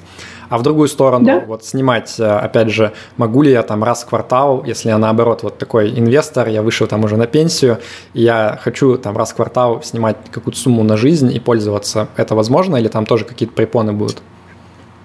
Это тоже возможно. У меня тоже точно так же есть клиенты, которые уже получают пассивный доход, то есть они внесли уже энное количество лет назад, а сейчас его получают тоже точно так же ежеквартально. У меня, кстати, даже есть пара клиентов, которые проходят лечение, они под каждый, вот, соответственно, этап лечения, да, там у одной клиентки онкология, она под каждый этап лечения, соответственно, снимает, да, суммы страховой компании уводит. То есть это точно так же ну, возможно и так далее. Просто нужно помнить о том, что вот эти вот 7,5% да, да, необходимо заплатить в любом случае, то есть вне зависимости от того, там, что как, куда там сняли, не сняли, но тем не менее эти деньги все равно снимутся. Поэтому а, я бы не стала рассматривать этот счет скорее как да, банковский некий, да, платежный, что ах, туда положили, ах, оттуда сняли, но как бы он все-таки существует не ну, для того. Это, согласен, 7,5%, конечно, это большая сумма. То есть, условно, получается, что даже если я, э, вот мы сказали, что там это на 10 лет, да, распространяется, там э, частично, значит, берется, э, но по факту, даже если я через пару лет выну, с меня все равно как бы все, что не успели, получается, с меня комиссии взять, с вот эти 7,5%, с меня как бы доберут сразу авансом, и только потом мне остаток отдадут, правильно? Смотря сколько ты снимаешь. Ну, то есть, если ты снимаешь там 10 тысяч долларов, да, даешь, ну, внес 100 тысяч, снимаешь 10 тысяч долларов, подаешь на распоряжение, то как бы комиссии с тебя продолжают сниматься, да, по-прежнему в течение того срока, Ну, кроме, кроме вот этих 10 тысяч, нет? То есть, условно... А, был заключен договор. Я все-таки так понял, что вот э, конкретно... Ну, с 10, с 10... 10 тысяч все-таки с меня 7,5% угу. снимут, правильно? Нет, они в момент снятия этих 10 тысяч эти комиссии не снимут. Они их также и будут снимать да, в течение определенного срока. Но с первоначальной суммы. Но если ты пол... Со 100. Условно. Да, но если ты вот закрываешь прямо, там, я не знаю, через полгода закрыл программу, да, то, соответственно, с тебя вот эти вот комиссии уже снимут досрочно. Окей. Просто так звучит, что на самом деле вот эта идея про то, что с тебя там, значит, э, в течение 10 лет постепенно снимают, она же наоборот невыгодная. То есть мне выгоднее, с учетом того, что с меня берут максимум между первоначальной суммой и тем, что накопилось э, в портфеле, мне наоборот выгодно, если бы они сразу бы взяли 7,5% от первоначальной суммы и забыли бы. А так, ты можешь, чем больше ты можешь прошло, заключить... Э, тем хуже для да, меня. Да, и... Ты можешь, опять же, есть такая опция, что ты можешь открыть э, программу на а, вот, условный год, да, и в течение этого года вот с тебя снимут 7,5%, и все, дальше она уже не снимается. Угу. А какой тогда вообще э, стимул клиентам открывать больше, чем на один год? Потому что для меня звучит, что это строго превосходит все другие варианты. Чем дольше ты ждешь, тем больше вероятность того, что с тебя как бы больше возьмут на самом деле. А, ты знаешь, на самом деле клиенты бывают разные, да. Есть те, которые все это подсчитывают и, соответственно, да, э, понимают, что вот так проще заплатить за первый год, да, и потом уже дальше получать э, такой очищенный капитал. Но есть те клиенты, которые вот психологически, да, им комфортнее, если с их э, капитала будет сниматься там 1% ежегодно, да, и, соответственно, в течение 10 лет, и как бы им это будет как-то более психологически комфортно. На самом деле, а, в данном случае, чем, ну, как бы все это осложняется тем, что действительно здесь эти деньги нельзя инвестировать, потому что когда мы работали с той же компанией Investors Trust, да, там можно было вот эти все деньги инвестировать, можно было говорить о что на эти э, как бы, а, деньги, да, на вот эти вот наличные, которые подразумеваются, что вы их отдадите страховой компании, пока может да, начисляться какой-то доход, и тогда это имело смысл. В данном случае, поскольку вот эти вот деньги начальные, да, они отделяются в кэш и лежат в этом кэше, вполне возможно, что можно, да, как бы сразу, что называется, с ними расстаться за первый год, и тогда уже дальше инвестировать уже об этих комиссиях не думать. Окей, okay, понял. А, слушай, а какие-то еще есть комиссии а, вот за пополнение снятия помимо 7,5%, да, которые мы сказали? То есть все остальное бесплатно? Нет. За счет заведения, понятно. Но э, случайно, ну, как бы комиссия банковская нужно учитывать, да, которая платится, там берется за перевод денег, вот. Но сама страховая компания, а сколько, соответственно, сколько она, она за это процент или фикс? А единственное, что сейчас я отмечу, мне кажется, что мы с тобой этот вопрос, ну, как бы не проговорили этот момент. Я хочу отметить, что 7,5% снимается с каждого нового взноса. Вот. Ну да, отмечу да. отдельно понятно, что иначе там ты мог бы... Чтобы, ну как бы, это, это было а проговорено и услышано. перечислять. Да, потому что у меня ча- часто клиенты спрашивают, а можно я открою на 100 тысяч, да, вот эта комиссия, когда она, срок ее истечет, я буду пополнять там на миллионы. На самом деле нет, так нельзя, потому что с каждого нового взноса будет сниматься вот эти вот 7,5%. Окей, понял. Вот. А, по, по это я прямо отмечу. Вот банковский платеж, там нет такого, как сейчас у нас банки в России начали устанавливать, типа там, ну давайте 3% или там минимум 200 баксов, нет? Как, какого? А, ну, как бы если ты говоришь про страховую компанию, то страховая компания, конечно, комиссию не снимает. Ну вот сразу скажу, Нет, да, что есть вот забыл, забыл, не говори. Банковская, это мы здесь уже приходится лавировать, да, там передавать из рук в руки списки, списки банков, где платежи проходят, там какие комиссии и так далее и тому подобное. То есть это понятное дело, что в существующих текущих условиях у нас а, был один случай, когда клиенту пришлось три банка поменять, прежде чем, да, наконец там звезды сошлись и удалось там день переправить. То есть, конечно, сейчас пляски с бубнами, они такие. Но, тем не менее, все это а работает. Уровень комиссии все-таки да. после плясок с бубном, он какой примерно? То есть, сколько я именно банку отдам? Ну, давай там средняя по больнице, что сейчас получается сделать? Я просто пытаюсь Слушай, понять, ну, есть, как... есть ли риск, что там реально прям несколько процентов, или все-таки речь идет про... Нет, несколько процентов у многие банки так оставили свои старые текущие платежи, то есть там и есть возможность там условно 100 долларов да, где-то заплатить и так далее. То есть okay, это решается, ладно, опять это, же, это, с каждым конкретным банком. А, так, слушай, у меня вопрос тогда вот а, про то, как это из России отправлять. Мы же сейчас знаем, что все вот эти вот указы напринимали, там на Биулина что-то все время разъясняет. Я уже устал статьи про это писать.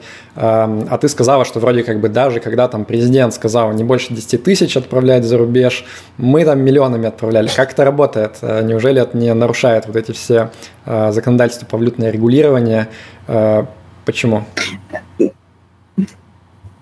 А, но опять же, поскольку у меня как это, я, по-моему, уже с своим высшим юридическим все надоела, но тем не менее у нас сегодня тема эфира такая, что мне приходится быть больше юристом, чем финансовым советником. Вот. И если мы а, подробно разберем да, вот эти первые два указа президента, которые повлияли, скажем так, на всю нашу финансовую жизнь, то там написано, что под запрет не попадает оплата услуг и товаров да, за зарубежным контрагентам. Помнишь, там была такая строчка? И фактически мы вот под этот пункт оплата товаров и услуг да, подводим страхование. То есть договор страхования – это, по сути, оплата услуг.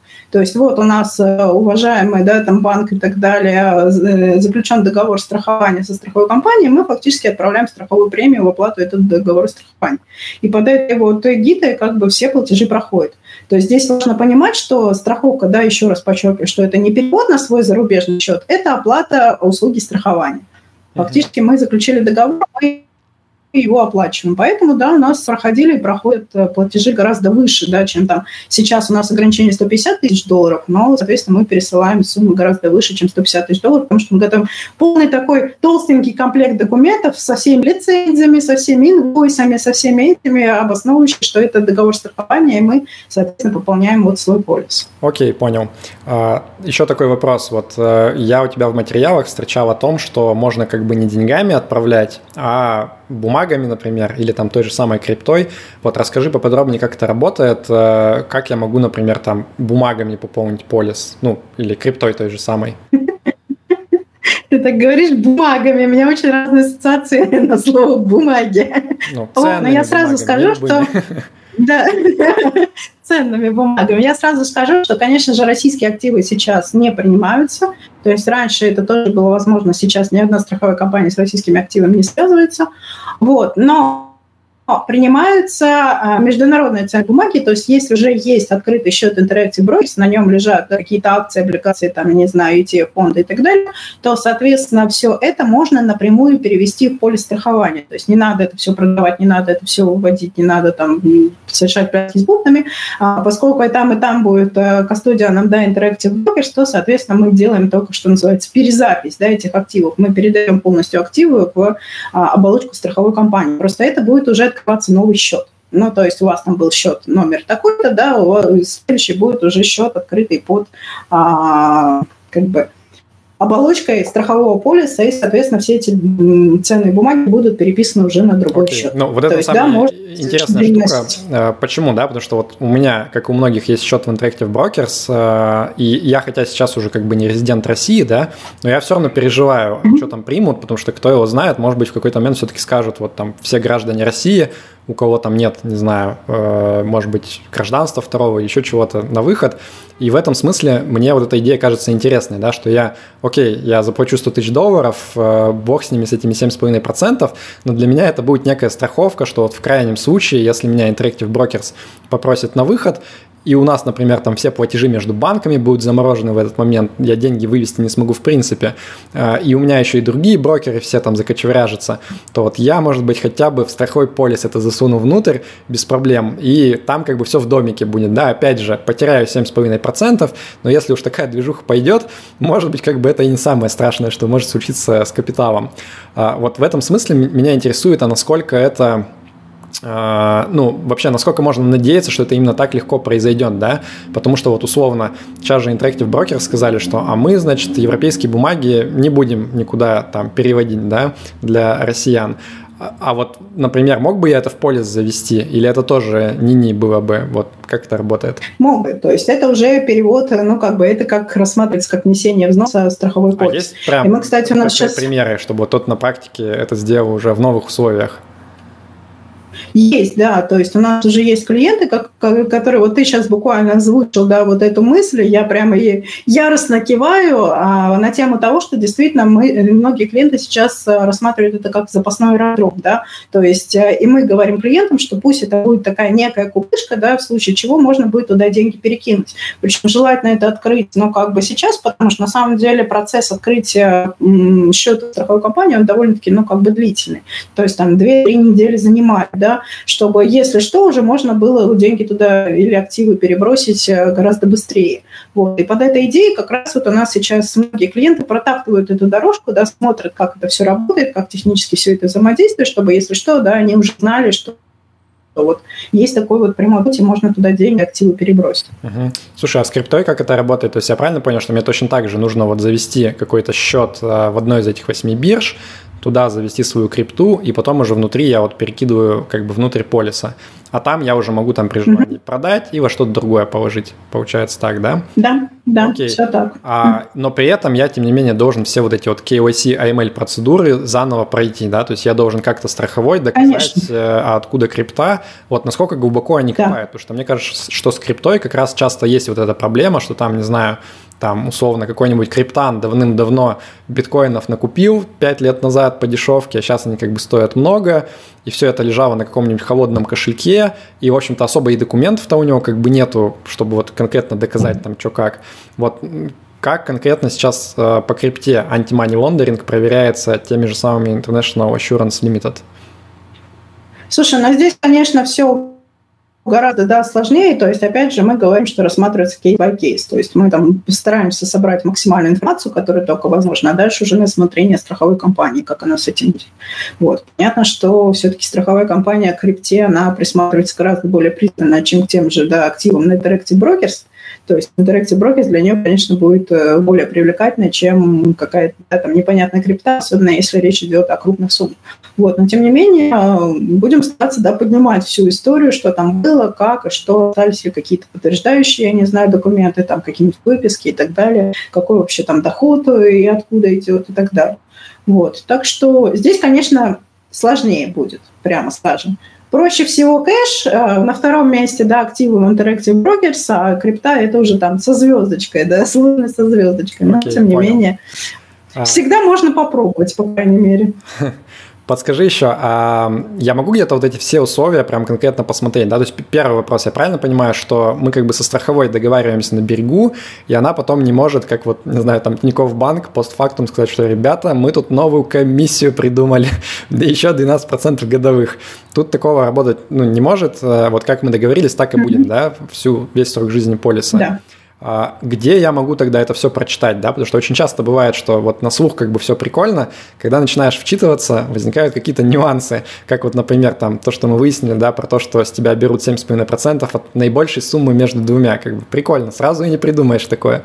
Вот могу ли я зайти? Там это все написано. Ну, ну да, да, я понимаю, mm-hmm. что все написано. Могу ли я зайти, вот опять же, там э, на сайт страховой и прочитать полные условия там страхования полиса, или это как-то нужно индивидуально, опять же, через тебя получать? Смотри, на самом деле договор страхования состоит, по сути, из трех частей. Да? Есть правила страхования, есть да, заявление, на основании которого, да, а, анкета заявления, которое заполняет страхователь, да, и описывает там все существенные условия. Вот. И, соответственно, есть полис. То есть фактически, да, это три. Нету как такового двустороннего договора, как это принято, да, он всегда заключает правила заявления плюс полис. Вот, соответственно, правила и заявления, это все можно, конечно, заранее знакомиться, и на сайте страховой компании у нас все эти документы всегда клиенту предоставляются. Вот, и полис уже выпускается после того, как клиент внес взнос, как подтверждение того, что, да, страховая компания получила взнос и, соответственно, выпустила полис. Ну, как и любой, я не знаю, как то же самое страхование путешественника за рубеж, да, которое мы делаем через сайт. Там точно так же прикладываются правила, заявления, а мы оплачиваем взносы и выпускается на полис. Okay. здесь. Окей, понятно.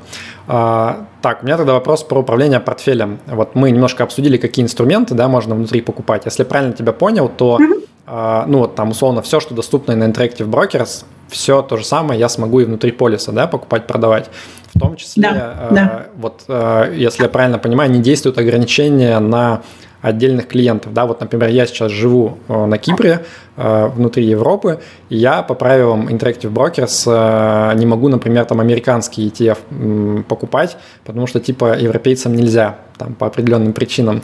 Но внутри полиса я смогу, правильно это делать? Да, да. Прикольно, удобно. Потому что, по сути, там контрагентом выступает страховая компания. Хорошо. А, а как вообще это происходит, да? Потому что вот что мне не нравилось, да, я там много читал про инвестор траст, э, плохих отзывов, э, и мне не нравилось в том числе, что там часто программы такого стиля, что типа значит, там достаточно большие комиссии страховой, то все, а внутри ты еще должен выбрать из определенного набора фондов. И там смотришь, и фонды тоже какие-то все, значит, там с это процент два годовых комиссий. И, и ты такой, а, Павел, это речь шла о накопительных программах. Это исключительно накопительные программы. Может потому быть, что программа для капитала, там точно так же был доступен весь мировой рынок и все, что есть у Interactive Brokers. Окей, то есть тут вот этой проблемы нет. Тут я реально, по сути, вот примерно как на брокерском счету могу сам нормальные вещи покупать, какие хочу. Как это происходит? Да, а, да. Вот, ну, я даже пытаюсь представить саму эту схему, да, я там какое-то заявление пишу, купите мне, пожалуйста, то-то и то-то. Или вот, как ты сказала, я захожу в личный кабинет и примерно э, так же, как я сейчас на счете Interactive Brokers там покупаю, продаю, я точно так же сам просто отправляю ордера какие-то. А, смотри, есть, что называется, два тарифа, да, там э, тариф стандарт и тариф VIP, как это обычно бывает. Вот. Тариф стандарт – это для клиентов, которые инвестируют от 100 тысяч долларов до полмиллиона долларов. А для них это все доступно через заявку страховой компании. То есть они заходят в личный кабинет, оставляют, соответственно, ну, как бы там онлайн, да, что я хочу купить вот такие-то активы на такую-то сумму. Соответственно, страховая компания в течение одного-двух дней им эти активы покупает. Вот. Тариф VIP – это от полмиллиона долларов он на сегодняшний день доступен, когда получается прямой доступ, то есть фактически, да, находится через свой браузер да, на сайт Interactive Brokers в режиме реального времени, все эти активы покупаются точно так же, как на знаете, непосредственно Interactive Brokers. А заявки там какие? То есть я вынужден только рыночные использовать, или я могу, например, там указать э, ну, там, лимитные какие-то, купите мне по такой-то цене, а дороже я не хочу? Можно, можно, все это можно указывать, да, и в том числе и в тарифе от 100 тысяч долларов там можно, там можно галочку поставить, да, и ввести лимиты, вот, и точно так же через Interactive Brokers ты работаешь Понятно. как через платформу. Кстати, а комиссия Interactive Brokers, вот мы говорили, что они как бы, ну, комиссия Interactive Brokers, они такие же, которые вот примерно я плачу, как э, физик, да, ну, там очень они, дешевые. Они дешевле, да, они еще дешевле, как для институционального инвестора, вот, и, соответственно, там все это есть. Окей, понятно. Так, давай про налоги. Тоже очень интересный вопрос. А, значит, ну, ты говорила, что есть определенные льготы налогообложения. Вот, ну, первое, что уже сразу нравится, это то, что по сути, у тебя отложенное налогообложение да, происходит, то есть ты засунул внутрь там некую сумму, а, и если ты трейдишь на брокерском счете, там покупаешь, продаешь, что ты вот с capital gains, заработанной суммы должен как бы сразу что-то платить, ну, из дивидендов тоже на самом деле. А тут, получается, все это происходит внутри а, полиса, и как бы возникает отложенное налогообложение, что само по себе классно. Всегда лучше платить налоги позже, чем раньше. Единственный вопрос у меня все-таки про дивиденды, купоны, да, вот, э, ну, условно, если я из России инвестирую в американские бумаги, то с меня удерживают 10% э, по соглашению об избежании двойного налогообложения. Ну и я сам там 3% или там 5%, в зависимости от доходов, доплачиваю уже внутри России. А, вот если это внутри полиса происходит, то там какой withholding tax, то есть сколько берут с дивидендов? Да, вот с дивидендов именно американских ETF-фондов э, и различных фондов да, берут стандартно 30%, поскольку это все-таки юридическое лицо. То есть здесь у нас, к сожалению, такой опции об избежании двойного налогообложения нет.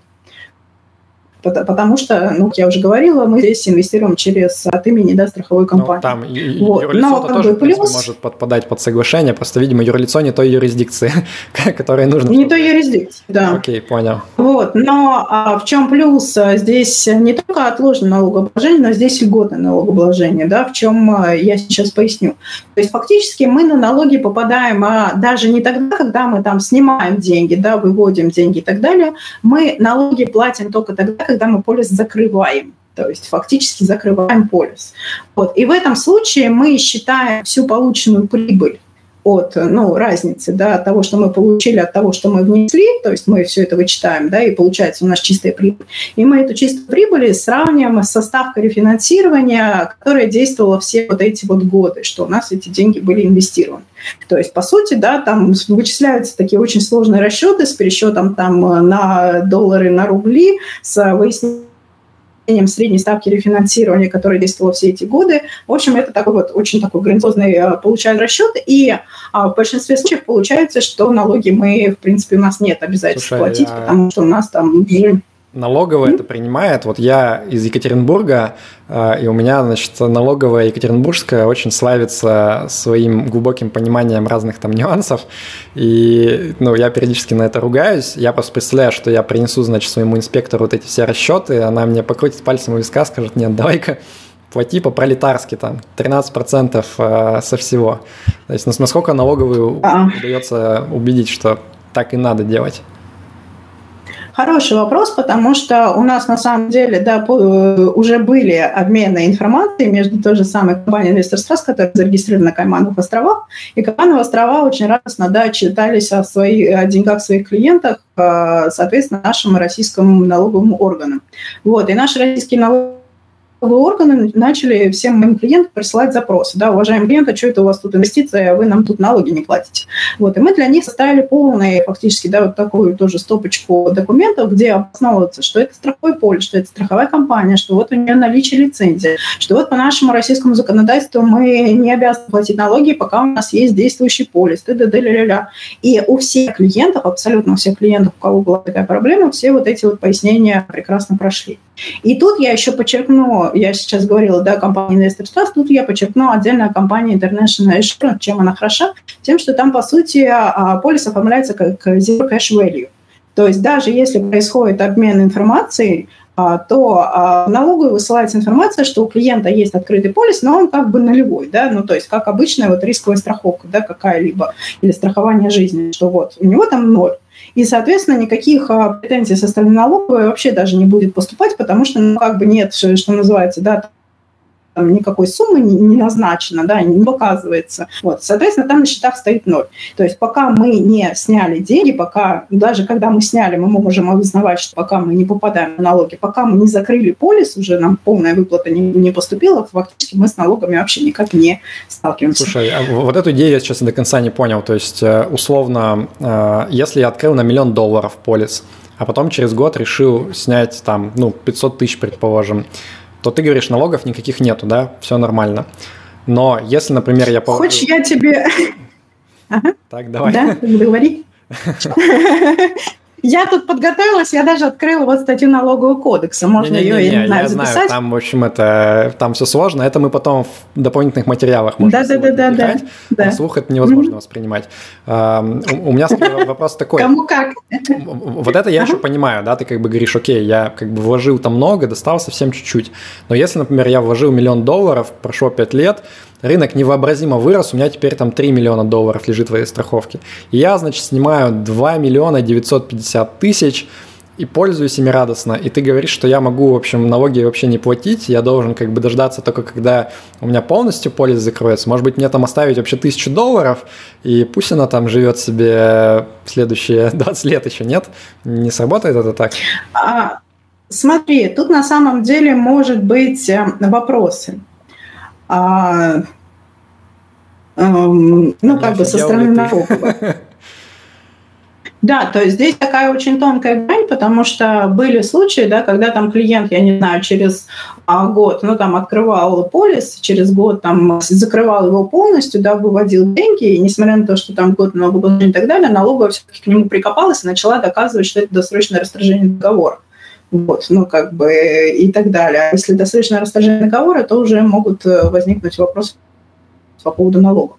Вот, и здесь я бы, наверное, ну, как бы тоже поступала бы, да, более главное со стороны налоговой, ну, то есть я бы понимала, что здесь могут возникнуть вопросы, да, и как бы вполне возможно, что налоговая здесь может прикопаться на том основании, что здесь уже как бы есть полученная прибыль, да, которую можно сравнивать со ставкой рефинансирования ЦБ.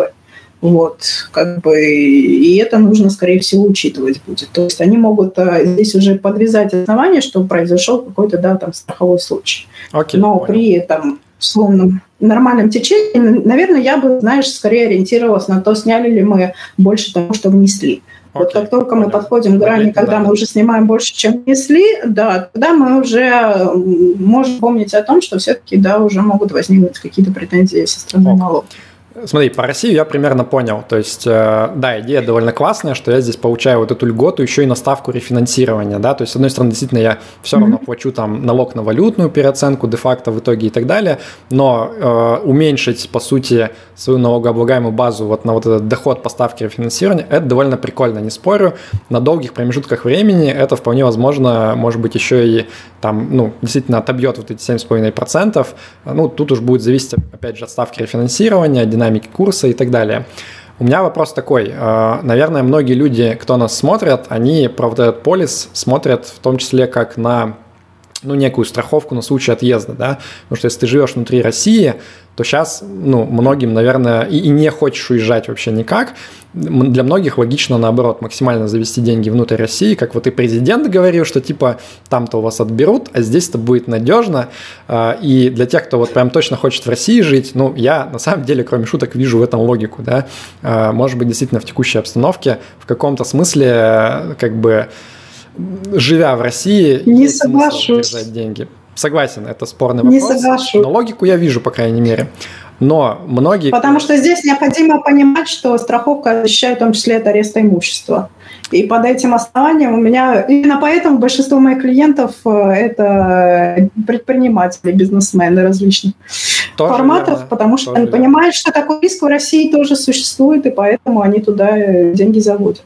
Окей, принимается. Тем не менее, э, я думаю, многие думают так вот, э, окей, значит, я пока живу в России, но я думаю, рано или поздно, может быть, уехать, я боюсь, что если у меня будет там в интернете в брокерс счет, может быть, он не доживет, потому что начнут закрывать просто. И вот люди захотят э, через страховку в том числе как-то сберечь капитал, чтобы потом уже, переехав в другое место, им пользоваться. Вопрос, что будет с точки зрения налогов в этом случае. Например, вот условно, ну там для меня, как для, кип, для киприота, вот эти же все правила, они не будут действовать правильно, э, там ставка рефинансирования, это же все чисто российские правила. А вот что с другими странами? Не получится ли так, что я в итоге там вдвойне попаду на налог налог из-за каких-нибудь, э, в общем, условий по конкретным странам.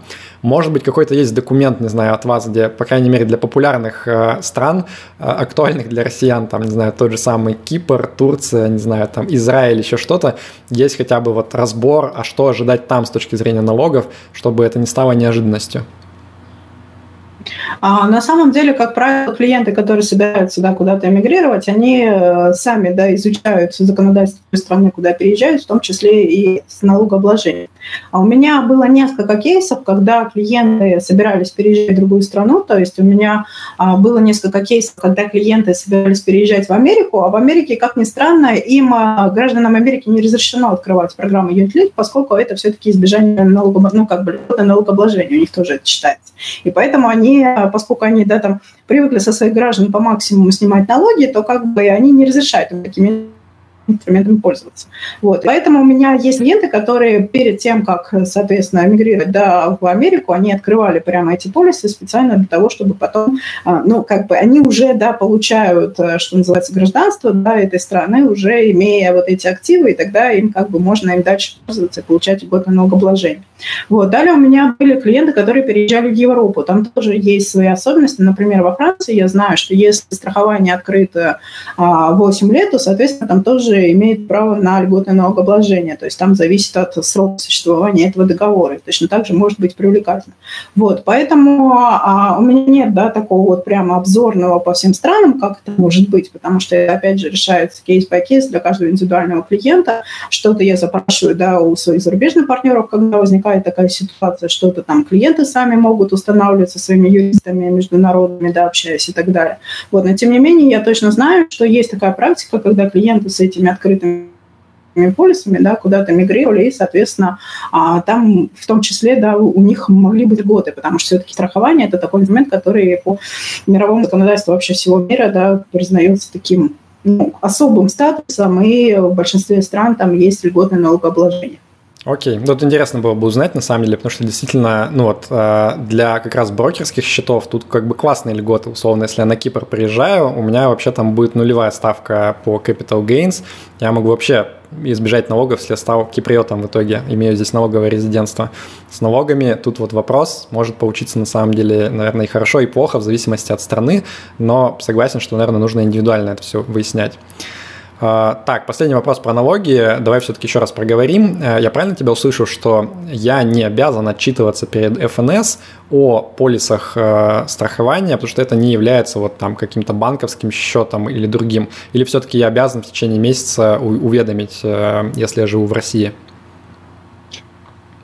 К сожалению, мы, когда принималось это законодательство, долго и упорно выясняли отношения, в том числе с Банком России и так далее, да, долго и упорно пытались пролоббировать, что страховой полис – это, ну, как бы особый вид договора, и поэтому не надо его э, чесать под гребенку этого законодательства, но, тем не менее, а, такой пункт все-таки ввели, то есть на сегодняшний день мы должны уведомлять об открытии страхового полиса, что вот у нас открывается, мы клиентам, опять же, готовим такие уведомления, то есть при открытии закрытия полиса нужно подавать подавать а, в налоговое уведомление, плюс необходимо подавать ежегодную отчетность. Но ежегодную отчетность необходимо понимать, да, что сейчас мы фактически записываем вот этот вот полис как актив. То есть мы не расписываем там все подробно, как вот э, отчетность по брокерским счетам, да, что у меня там такие-то активы, такое-то движение, такие-то деньги на счету и так далее. Мы фактически страховку рассматриваем как единый актив. То есть вот в начале года у нас там страховка стоила столько-то, в конце года у нас стоит, страховка стоит столько-то, ну как бы она идет да, одной строчкой как отдельный актив. Там, в принципе, в отчете есть вот эти вот пункты и параметры. Но опять же, возвращаясь к компании International Assurance, да, чем она прекрасна, тем, что там zero cash value. То есть мы можем в отчетность ее не вписывать, либо вписать, да, и сказать, что вот она как у нас стоила ноль, так у нас она и стоит ноль, ну, как бы это называется на усмотрение клиента. Но а рассказать о том, что мы открыли этот полис, нам все-таки нужно. Окей, понял. Последний блок вопросов про интерес вот тебя как советника – а, что мне раньше не очень нравилось, ну вот я все равно на конференциях там как-то сталкиваюсь, да, периодически с советниками, а, и ну вот условно для тебя полисы э, страхования это прям основной, правильно, э, фокус твоей деятельности, если я правильно понимаю, или все-таки ты многопрофильный советник и ты как бы советуешь людям разное? А, ты знаешь, на самом деле я многопрофильный советник, я советую людям разное, то есть у меня есть, были точнее, да, можно сказать, и а, клиенты с трастами, и с Family Office, и, соответственно, и банки мы им предлагали тогда, когда это нужно было. Вот. Я скорее ориентируюсь на зарубежные инвестиции, то есть я себя позиционирую как а, финансового советника по зарубежным инвестициям, включая тот же Interactive Brokers, да, опять же, у меня есть клиенты, которые в том числе открывали Interactive Brokers. Okay. Вот. Но что касается именно... Угу. Да, понял. Я сначала неправильно понимал. Ну, тогда к тебе тоже актуально. Вот что меня смущает, это то, что как бы клиент приходит к финансовому советнику, да, э, он говорит, блин, ребята, у меня есть деньги, я не разбираюсь, посоветуйте мне, что делать правильно. И у финансового советника, вот, который абсолютно многопрофильный, у него, по сути, есть выбор. Э, например, там, посоветовать идти э, через Interactive Brokers, да, напрямую инвестировать. И в этом случае советник получит просто как бы деньги вот заплаченные за консультацию, там, за ведение счета и так далее. Либо, например, посоветовать э, полис Unit Linked, э, и в итоге советник еще и получает достаточно большое вознаграждение от страховой, и это создает вот некий конфликт интересов, да, то есть получается советнику как бы выгоднее подсказать человеку, что вот бери страховку. Понятно, что, наверное, большинство советников, они как бы ну, стараются, или, по крайней мере, говорят, что стараются максимально в интересах клиента, да, действовать. Но тем не менее, когда есть конфликт интересов, это, конечно, немножко как бы искажает картинку, на мой взгляд, неизбежно. Там можно дискутировать сильно или не сильно, но как факт, как бы это как-то может оказывать, да, влияние. А, поэтому мне всегда интересно, как вот советники подходят к этому вопросу. А, вопрос к тебе первый, а, ну, раскрываешь ли ты своим клиентам э, то, что ты получаешь вознаграждение от страховой, вот в случае, например, там страховки Unit Linked, и раскрываешь ли ты размер этого вознаграждения? А на самом деле я всегда говорю клиентам, что в данном случае я действую именно как страховой агент, да, то есть э, если мы имеем дело со страховой компанией, я здесь действую как страховой агент. А вознаграждение, соответственно, у меня может э, очень сильно варьироваться в зависимости там, от кейса и от всего прочего. Вот. И я всегда говорю клиенту, что ничего не берется с вас сверх озвученных комиссий. То есть все комиссии, да, они известны заранее, перед тем, как клиент открывает полис. Да, никогда такого не было, что мы там, я не знаю, какие-то были скрытые комиссии или еще что-то, что-то бралось. То есть, когда клиент соглашается на тот или иной способ инвестирования, он ранее знает обо всех э, комиссиях, обо всех плюсах, обо всех минусах. Соответственно, у меня на сайте есть в том числе официальная информация по сравнению всех посредников. Да? То есть у меня есть, и в том числе я вебинары проводила, где неоднократно сравнивала тот же брокерский счет Interactive Brokers со страхованием, да, все плюсы, минусы, и вообще как это вот два инструмента взаимодействуют. Вот у меня есть на сайте в том числе сравнение всех посредников, опять же, со всеми плюсами, минусами и так далее то есть где какие особенности. Вот, и, соответственно, если клиент, да, если я вижу, что действительно у клиента, ну, как бы я честно э, совершенно всегда описываю все преимущества и недостатки страхового полиса, преимущества и недостатки брокерского счета. Вот. И если клиент да, изначально соглашается на вот эти вот условия, то как бы вот, ну, я совершенно честно открыто к этому иду. Просто дело в том, что мы на самом деле, знаешь, мне всегда напоминает сравнение, вот как бы все всегда делают упор на комиссии, но мне на самом деле это всегда напоминает сравнение, как и между магазинами, да, условно у нас в Москве существует, я не знаю, пятерочка, у нас есть азбука вкуса, да, у нас есть рынок где покупать яблоки. Каждый выбирает да, сам, где покупать яблоки. Если мы будем сравнивать цены исключительно да, на эти яблоки, то понятное дело, что на рынке да, или в той же, я не знаю, пятерочке яблоки можно найти гораздо дешевле, чем в азбуке вкуса. Но в азбуку вкуса -то, туда приходят да, ну, как бы для тех людей, для которых является аргумент именно цена на яблоки, понятное дело, что они в азбуку вкуса никуда не пойдут. А в азбуку вкуса приходит совершенно другая клиентура, для которой важны другие да, какие-то составляющие. Я, например, в азбуку вкуса хожу за их прекрасными полуфабрикатами. Они очень хорошо там делают да, полуфабрикаты мяса, которые можно потом кинуть в духовку и приготовить очень вкусный ужин. Но как бы я хожу туда скажем так, немножечко за другим. Вот. И именно поэтому, когда мы сравниваем вот эти вот э, два счета, то если клиент сравнивает исключительно, ну, как бы тарифы, Да, то есть мне нужно купить эти фонды, и как бы мне интересует исключительно тариф. Это понятное дело, что брокерский счет в этом случае будет, ну, как бы выгоднее, да, то есть тут никто не спорит, никто ничего не, не берется доказывать. Но я-то этот инструмент да, представляю совершенно по-другому. И а, я понимаю, что есть категория людей, категория инвесторов, категория клиентов, для которых этот инструмент ценен именно другими признаками. Стопроцентная защита инвестора, да, и а, различными там наследственными вопросами, потому что есть клиенты, которые там разводятся, допустим, да, и для них важно прописать вот создание именно вот этого living trust, что после их смерти несовершеннолетнему ребенку, да, не досталось фактически своему бывшему супругу не оставлять весь этот тот капитал, который будет законным представителем а, несовершеннолетнего ребенка, что можно здесь все это прописать. И защита инвестора, соответственно, и вот эта вот защита от ареста имущества в том числе. Да? Я почему сказала, отметила это, что у меня большинство клиентов а, по продуктам Юнит это как раз клиенты-бизнесмены которые понимают риски, да, и которые, соответственно, стараются Но, обезопасить свой Давай капитал. я предлагаю все-таки в продукт опять не возвращаться, да, тут как бы я согласен, что есть определенные да. плюсы и минусы, а, и в принципе... Я просто говорю, что... Да, что как бы я всегда очень подробно сказываю про все плюсы и минусы, и, и клиенту никогда не вписывается, да, никакая комиссия сверх того, что, okay. собственно Но говоря, озвучено. Я правильно услышал, что ты как бы раскрываешь факт получения э, комиссии агентской, но сам ее размер не раскрываешь? Совершенно верно. Окей, понятно.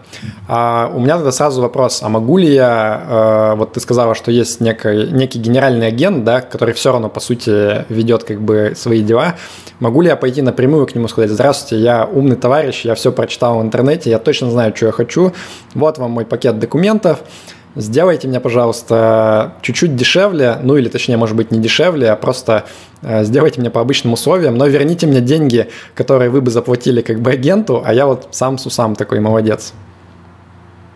Но опять же, генеральное агентство тоже не работает напрямую, да, и, соответственно, если ты придешь в страховую компанию, они тоже не будут работать напрямую. Почему все работают через финансовых советников? Потому что мы осуществляем, да, вот первое, первичное обучение фильтр клиентов. На самом деле даже клиенты до конца не представляют ту, тот объем работы, с которым мы фактически сталкиваемся, да, вот весь этот и бумажный, и исследовательский, и там объяснятельный, да, и так далее. Вот. И, соответственно, если ты пойдешь напрямую, что в страховую компанию, что в генеральное агентство, то, соответственно, тебя так или иначе да, спросят, откуда вы узнали про эти а, программы, либо ты скажешь от Елены да, либо ты скажешь, это Елена Красавина, тебя перешлют к Елене Красавиной, да, то есть мне эту заявку отправят, и такое уже бывало. Либо человек говорит, что типа, ну там, затрудняюсь сказать, где-то на просторах интернета, вот, и тогда они там назначают сами финансового советника там по определенным параметрам и так далее. То есть точно так же могут и ко мне эту заявку прислать. Вот, поэтому как бы нужно понимать, что можно пойти, ну, я не знаю, ты сейчас меня фактически спрашиваешь, могу ли я пойти закупиться там опытом яблоками, да, а не пойти, а, ты знаешь, куда-нибудь там, минуя, да, там, я не знаю, магазин, и купить яблоки там на развес по делают, кроме ценам. шуток. Да, это неплохая стратегия, если речь идет про крупные покупки. Ну, опять же, здесь, во-первых, нужно, как это, знать места, да, но, опять же, довольно-таки сложно все это сделать. То есть это либо там, я не знаю, нужно собираться делать мелкоопт и так далее. Ну, то есть Окей, по сути, схемы, ты говоришь, что есть... мне нужно свою контору как бы делать вот с, э, по оказанию услуг советнических, с ними постоянные отношения иметь. Фактически, Окей. да. Окей, понял. Так, мы два часа ровно проговорили. Э, давай я подытожу как бы свою позицию по итогу. Ты, может быть, поправишь какие-то вещи неточные с твоей точки зрения. А, я бы сказал так, что мне кажется, о всех этих вещах, ну, первое, очевидно, нужно задумываться только тем, у кого более-менее существенный капитал, то есть там тем, у кого там, например, всего 100 тысяч долларов, да, я бы, наверное, не советовал вот все вбухивать в какой-то подобный полис. Это было бы странно с моей точки зрения. А для тех, у кого капитал более-менее существенный, ну, условно, там, не знаю, давай говорить про хотя бы там 200-300 тысяч долларов всего, для них это может быть интересным как э, еще один элемент диверсификации, да, то есть э, условно я бы начинал, наверное, все-таки вот с э, инструментов типа просто брокерского счета в Interactive Brokers и так далее. Но как мы сейчас понимаем, что в этом случае есть как бы риски достаточно большие инфраструктурные и политические. И если эти риски человека волнуют, а, наверное, сейчас они должны волновать многих, то для меня идея того, что вот еще в дополнение открыть, например, полис, держать его на готове, это не выглядит ну, неразумным однозначно. Я там для себя подумываю, может быть, стоит это сделать. Конечно, расходы, они весьма существенны, да, вот эти 7,5%, которые по факту с тебя так, так возьмут, это довольно много Тут как бы сложно говорить, что это не так, а, но тем не менее вот интересные штуки связаны с тем, что можно там активы напрямую из Interactive Brokers перенести, можно как-то крипту завести. Это все звучит достаточно интересно и как раз-таки вот плюсик к тому, что этот человеку может позволить инфраструктурных комиссий, э, не комиссий, а рисков э, в том числе вот подозбежать. Вот вкратце, наверное, примерно так я отношусь. Э, скажу, наверное, что мой как бы градус эм, лояльности к такого рода полисам он возрос за последние полгода очень сильно. То есть раньше я бы, наверное, ну, не решил бы, что я буду вот обсуждать полис Unit Linked в таком положительном ключе, что вроде как это вещь достаточно разумная. Но вот видите, куда мы пришли, э, что за мир, в котором мы живем. Хотя я согласен с тобой, что ну и раньше в каких-то случаях это была неплохая идея как раз вот для тех, кому э, нужно там снизить риски конфискации, судебной, там каких-то претензий. В принципе, да, вот в этом случае, наверное, и раньше это было неплохой идеей. А, вот вкратце мое отношение такое, если где-то ты прям совсем не согласна, предлагаю тебе дополнить. Если плюс-минус как бы мы на одной странице, можем перейти к вопросам зрителей. Я согласна, но еще сделаю акцент на льготы налогообложения, потому что если посчитать да, налоги, которые мы платим на том же Interactive Brokers, и их сложить да, на том же промежутке десятилетнем, то комиссия в 7,5% покажется не такой уж на самом деле прям существенной, я бы так сказала. Тут тоже справедливо. Единственное, что, что тут как бы, как знаешь, 7,5% с тебя возьмут э, по факту сразу и обязательно, а с налогами там как ну, раз уж, будет, да. раз уж мы все считаем, и раз уж мы так напираем на вот эти высокие комиссии, то хотелось бы, да, отметить льготное налогообложение, которое их минимизирует. Это Давайте плюс. уж считать согласен, все. Согласен, это плюс. Окей, uh, у меня есть подозрение, что мы покрыли просто вообще все, что можно, и у нас на самом деле на эфире не так уж много людей осталось, которые дожили до этого момента.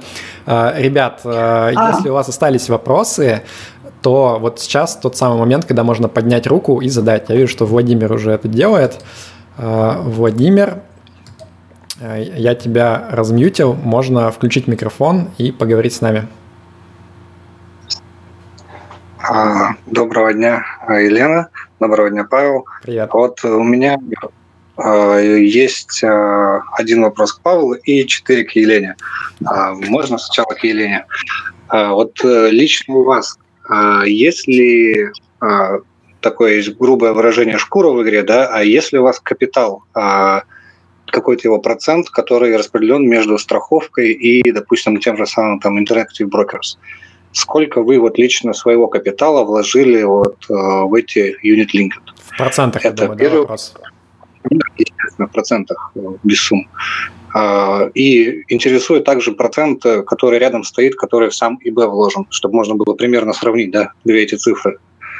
А, второй вопрос. А, по поводу офшоров. Всем известен Кипр, минус 10%, как рукой сняло со всех счетов. А, соответственно, никакие законы, никакие, да, никакие законы, никакие договоры не были учтены. То есть одним решением а, все это обходится. Ну, как мы знаем, в, после февраля есть куча других прецедентов, да, а, когда государство там политическим решением тоже все это делает. А, ну, не такие вещи, да, но похожие ограничения различные по капиталу. То есть, в принципе, договор это не есть что-то э, непоколебимое, да, не, не, некий монолит. То есть э, как вы к этому относитесь? И допускаете ли, что страховые также могут пострадать вот аналогичным образом, как было с 10% на Кипре? Владимир, давай сделаем а, паузу, иначе мы забудем первые вопросы. Э, я предлагаю, Елена, первые вопросы покрыть сначала. Угу. А я сразу скажу, что у меня несколько лет назад был счет в Interactive Brokers, но, соответственно, я его закрыла, поэтому на сегодняшний день я голосую капиталом в сторону страховок. То есть у меня есть 20% в России и 80% как раз на счетах Юнглинк. То есть я тот человек, который вот своей шкурой. Так. так, второй вопрос по поводу Кипра. А, на самом деле эта история, опять же, касалась банков, да, я подчеркиваю. То есть в мировой практике не было еще ни разу случая именно со страховыми компаниями, чтобы страховые компании в одностороннем порядке что-то изменили. А, соответственно, если такой случай в мире случится, конечно, ну, как бы мы будем об этом говорить, да, но как бы я понимаю, что на 100%, как Павел уже говорил, мы не застрахованы ни от каких случаев, но в мировой практике именно страховой компании такого случая еще ни разу не было. Понял, спасибо. А, можно тогда еще два вопроса да, небольших? А, есть э, ли известные вам случаи банкротств э, страховых, да, и как в этом случае э, ну, не инвесторы, да, а страхователи а, получали свои деньги, да, и были ли случаи, а, как в случае, допустим, с брокерами а, в России, когда заявлялось, что капитал брокера и капитал а, инвесторов четко разделен на бирже, но при этом есть нюансы, как говорится, да, и а, инвесторы своим капиталом расплачивались за, а, за своих соседей, за других инвесторов, либо за брокера.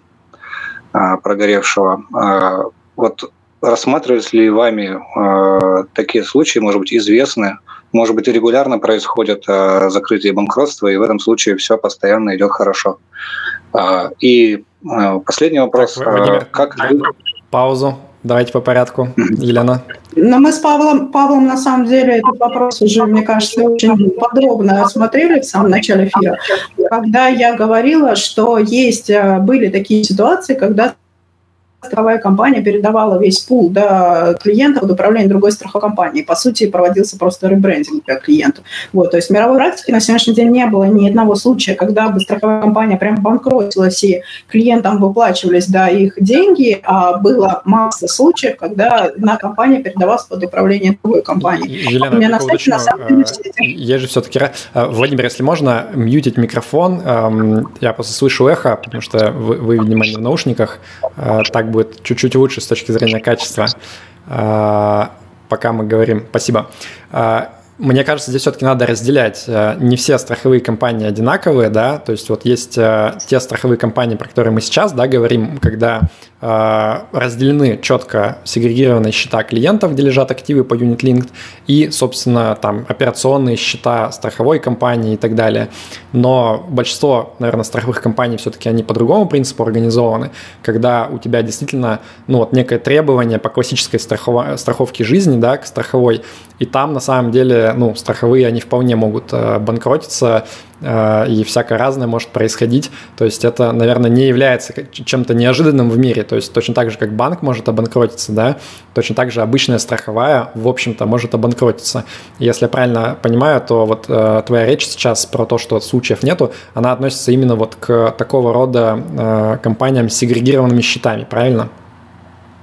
А, на самом деле, да, если мы обратим внимание, да, то они называются по-разному. То есть у нас страхование называется вообще все-все, страхование, страхование. А на границе как бы есть два понятия – insurance да, и assurance. То есть insurance – это вот то самое рисковое страхование, которое при наступлении страхового случая там выплачивается да, за счет средств страховой компании. А assurance – это фактически переводится как гарантия, да, то есть некая гарантия обязательства. И вот как раз, когда мы говорим про компании Unit, то необходимо вот понимать, что это вот как раз те компании, которые относятся к assurance, да, гарантии. И, соответственно, у них совершенно, ну, как разные действительно назначения, разные договоры, разная, а, как бы, вот, форма организации, да, и, как Павел правильно сказал, что вот у тех компаний, как раз, которые предоставляют assurance, да, гарантию, они как раз зарегистрированы в форме отдельных э, компаний с отдельными сегрегированными портфелями инвесторов. И поэтому вот как раз те случаи, да, когда с ними что-то случалось, как правило, они просто передавались под управление другой управляющей компании, ну, условной, да, управляющей компании, страховой компании, и все точно так же для них было для всех, кто слушает и там потом читает, э, если вы знаете о каком-то случае, который вот прям вопиюще противоречит тому, что говорит Елена, вы, пожалуйста, мне пришлите, э, я обязательно его разберу. И Мы будем разбираться. Вам, да. Э, я лично, ну, тоже, наверное, не знаю, это не значит, что их как бы не было, я не спец по этому вопросу. Владимир. Но зато я могу дать список, дать список вот этих вот компаний, которые делали ребрендинг, да, передавались под управлением другой. Окей, Владимир, продолжайте. Да, спасибо большое. У меня вот э, последний вопрос к Елене. А, сейчас э, выплаты в Россию идут, я так понимаю, да, успешно, а, но у нас еще не крайняя степень а, закрытости наших границ для капитала. А что будет в случае, если полностью будут на законодательном уровне, либо на уровне санкций с другой стороны перекрыты все долларовые потоки, например, валютные в Россию? А, я так понимаю, с рублями зарубежные страховые не работают. Каким образом будет происходить доставка капитала до клиента? А, и если можно, задам сразу же Павлу вопрос, а, и тогда уже замьючу микрофон, не буду отнимать время. Павел, вот получается, что мы платим, если очень-очень грубо сказать, сильно обобщить, да, 7,5% за то, чтобы между нами и Interactive было некое прокси иностранное лицо, которое не позволит нас оттуда выгнать, например, да, а, либо а, каким-то образом заморозить наш капитал. А, текущий тренд на избавление от всяческих инфраструктурных посредников у нас идет, да, нам помогают в этом всячески. И в связи с этим э, вопрос, как вы думаете, стоит ли отдавать 7,5% капитала за самоограничение и за вот такое вот посредничество. Я так понимаю, что помимо вот этого условия про 10 лет, да, а, есть еще некие ограничения, которые свойственны именно страховому продукту. Да, что это все-таки не какой-то брокерский счет через посредника, да, у нас получается, а мы на себя берем помимо а, вот этих э, комиссий, да, еще и некие обязательства, как а, лицо, которое страхуется, нет? Так, То есть мы свободно распоряжаемся да, да, давайте по порядку, да. Я вопрос понял, в общем-то. Э, спасибо. Спасибо, Владимир. Елена, тогда сначала на твой вопрос, а потом я подключусь. А, на самом деле, смотрите, я, конечно, да, сложно в нашей ситуации говорить, что действительно никогда такого не будет, да, потому что у нас сейчас воплощается все, что может, и все, что никто даже не, не предусматривал. Вот, но что я могу здесь сказать? То есть, во-первых, я уже упоминала в разговоре, что мы работаем над тем, чтобы выпускались отдельные карты MasterCard, э, привязанные к этому счету. Вполне возможно, да, что э, скоро эта опция уже будет, ну, то есть мы уже идем процессе, что называется, уже принятие этой опции. Вот, и, соответственно, клиенты получат возможность иметь карту MasterCard, которой можно будет, да, и в том числе расплачиваться где-то и так далее, и можно будет как-то что-то с ней взаимодействовать. Далее, а, необходимо помнить, что, как я уже тоже говорила Павлу, что можно вписать в течение жизни вот этого полиса туда совладельца, соинвестора. То есть если есть там условно какой-то родственник, там, подруга, я не знаю, взять друг и так далее, которые проживают где-то, да, там за границей. Вот, соответственно, его можно добавить как со-инвестора и а, в дальнейшем получать деньги уже непосредственно, да, на его счет там за границей. Дальше уже там по родственным каким-то связям, каналам уже думать, как и что эти деньги, да, там передать, переслать или как-то их по-другому куда-то инвестировать, использовать.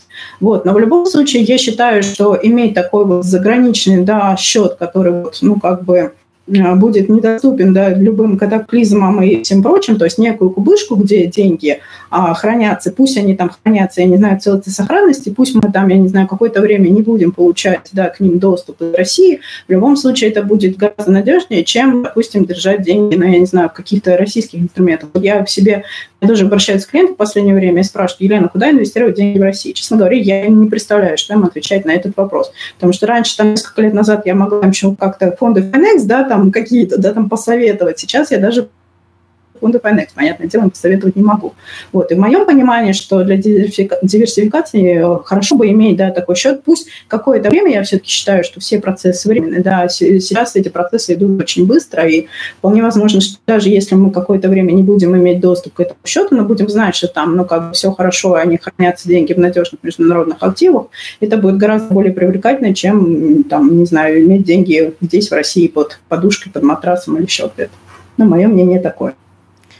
Теперь моя часть. Эм, ну, Владимир, в принципе, вопрос, как бы стоит ли платить, э, он растяжимый, да, то есть я здесь не берусь отвечать.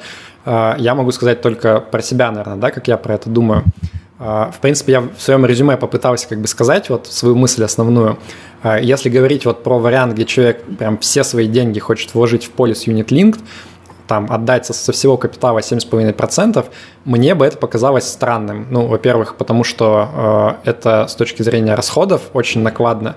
Во-вторых, э, как э, вы справедливо заметили, ну, как бы есть определенные риски, наверное, да, то есть трудно говорить о том, что вот есть какой-то инструмент, у которого только есть, э, например, там избежание рисков, а новых рисков не появляется. Всегда могут быть какие-то новые риски.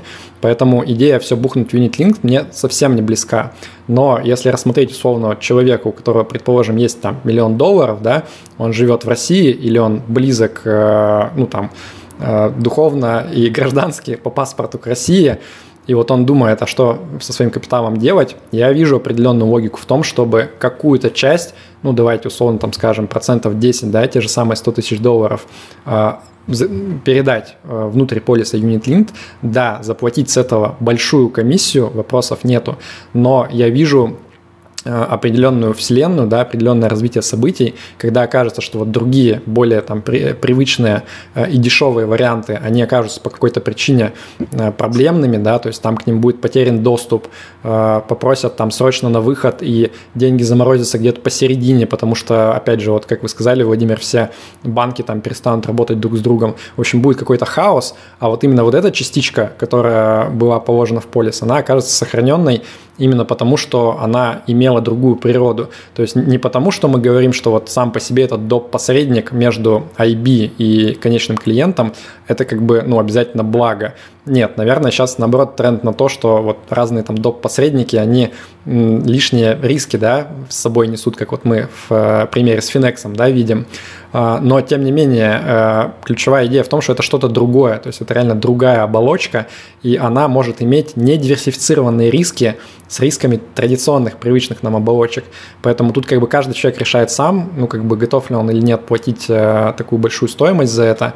Ну вот я, как сказал, я еще не открыл полис Unit Linked, но в принципе вот это вот, этот эфир, это интервью, это, наверное, э, ну как бы мой первый шаг к этому, то есть я задал много вопросов, которые меня интересуют, и в принципе я рассматриваю эту возможность как одну из э, тех, вот что я могу сделать со своим капиталом.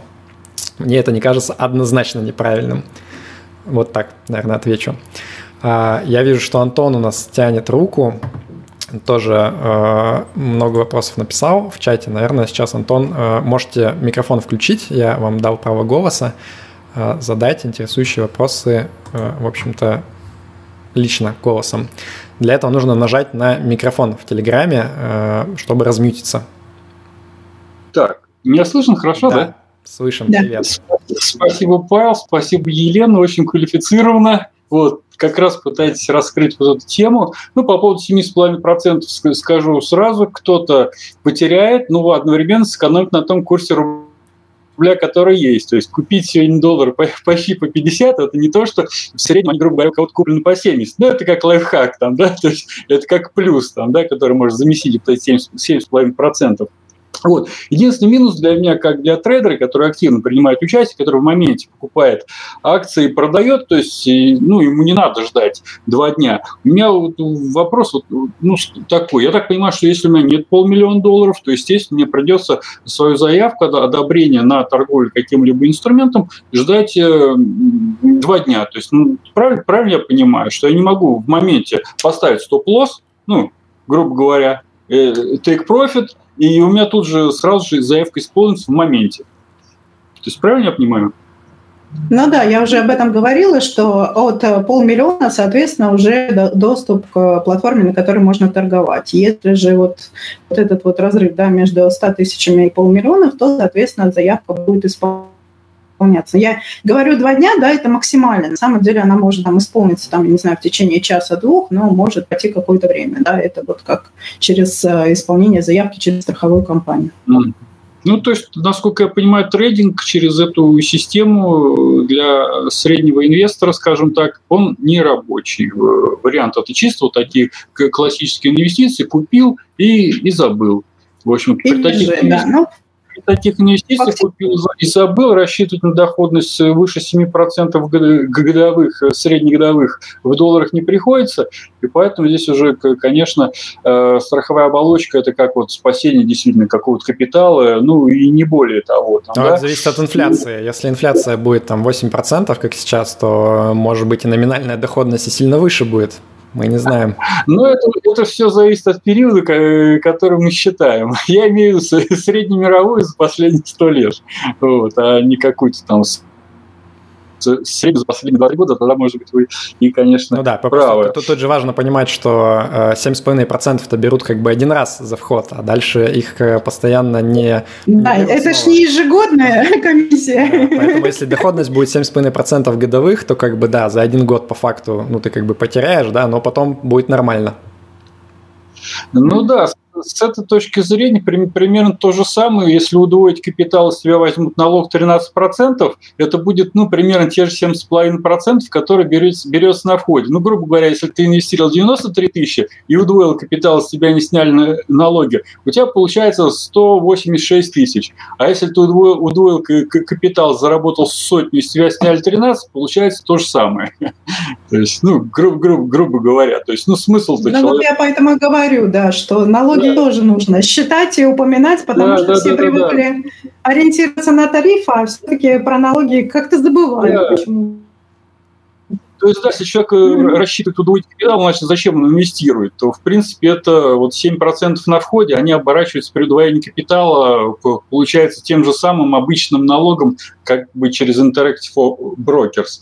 Вот. Это спасибо, ребят, вот вы ответили. Вот еще такой вопрос. Вот, например, э, скажем так, если вдруг действительно компания обанкротится и будет передавать активы, не будет ли здесь учтено то, что я россиянин, и, в общем-то, тот же инвестор траст, он побрезгует э, принимать меня как клиент, и мне, и мне придется, в общем-то, оставаться примерно там же, где сейчас могут остаться клиенты Interactive Brokers. Между Молсом а, и самом деле, на самом деле у нас уже был такой случай, когда вот General International да, была, она сначала прекратила работать с россиянами, оставаясь в General, вот. А потом она передала весь пул э, вот этого своего бизнеса под управление Утмас. Утмас никогда тоже россиянами не занималась. И компания Джираль на тот момент прекратила. Но, тем не менее, для всех а, прошедших клиентов, ну, как бы текущих клиентов, условия не изменились, то есть никто там не, не выбирал, да, их там поштучно, не говорил, что вот с вами там до свидания придется расстаться. То есть такого не было. Вот они как идут пулом все, ну, как бы пакетом, да, так они, соответственно, пулом и идут.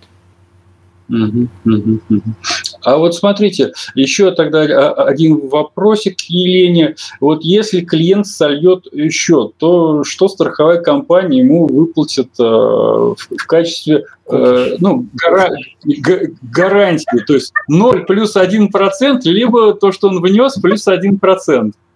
Нет, конечно. Там есть вот эта вот пометка из того, что есть на счету на момент да, вот смерти, соответственно. То есть если инвестор умирает, у него на счету, я не знаю, на тысяча долларов, да, оставшиеся от 100 тысяч долларов, то, соответственно, тысяча плюс один процент вот будет выплачено его наследникам. Ага, значит, семья скажет, промотал, промотал. Вот, да, вижу, что Андрей хочет. А, Андрей а, дал слово, можно разметить микрофон. Добрый день. Я приболел, если плохо будет слышно, скажите сразу. Привет, все отлично слышно. Отлично. отлично. У меня вот два вопроса к Елене. Насколько я понял, для ритейл-инвестора из Российской Федерации основной вариант использования страхового полиса, ну, для не супер богатого, это сокрытие своей российской сущности за оболочкой страховой компании. И вот первый вопрос по этому поводу. Не вижу препятствий для запрета международным страховым страховать российских граждан. Есть какие-то клиенты из Ирана или подобных стран, Какие вообще варианты выхода из полиса в такой ситуации? Не рассчитываю на точный ответ, но хоть что-то услышать хочется. На самом деле у меня есть клиенты из э, многих стран, да, включая тот же Израиль, включая Украину. Как это ни странно, у меня есть клиенты из Украины, включая там Европу, как я говорила, уже есть клиенты, да, которые мигрировали в Америку, и, соответственно, до сих пор мы с ними продолжаем работать и так далее. Вот. И а, эти компании, они, как правило, да, заранее освещают, с какими клиентами, регионами они работают. То есть это может быть там отдельная страна, отдельный бизнес и так далее. Та же компания а, International International Assurance, кстати, у меня где-то было перечисление, с какими они работают, если найду, озвучу.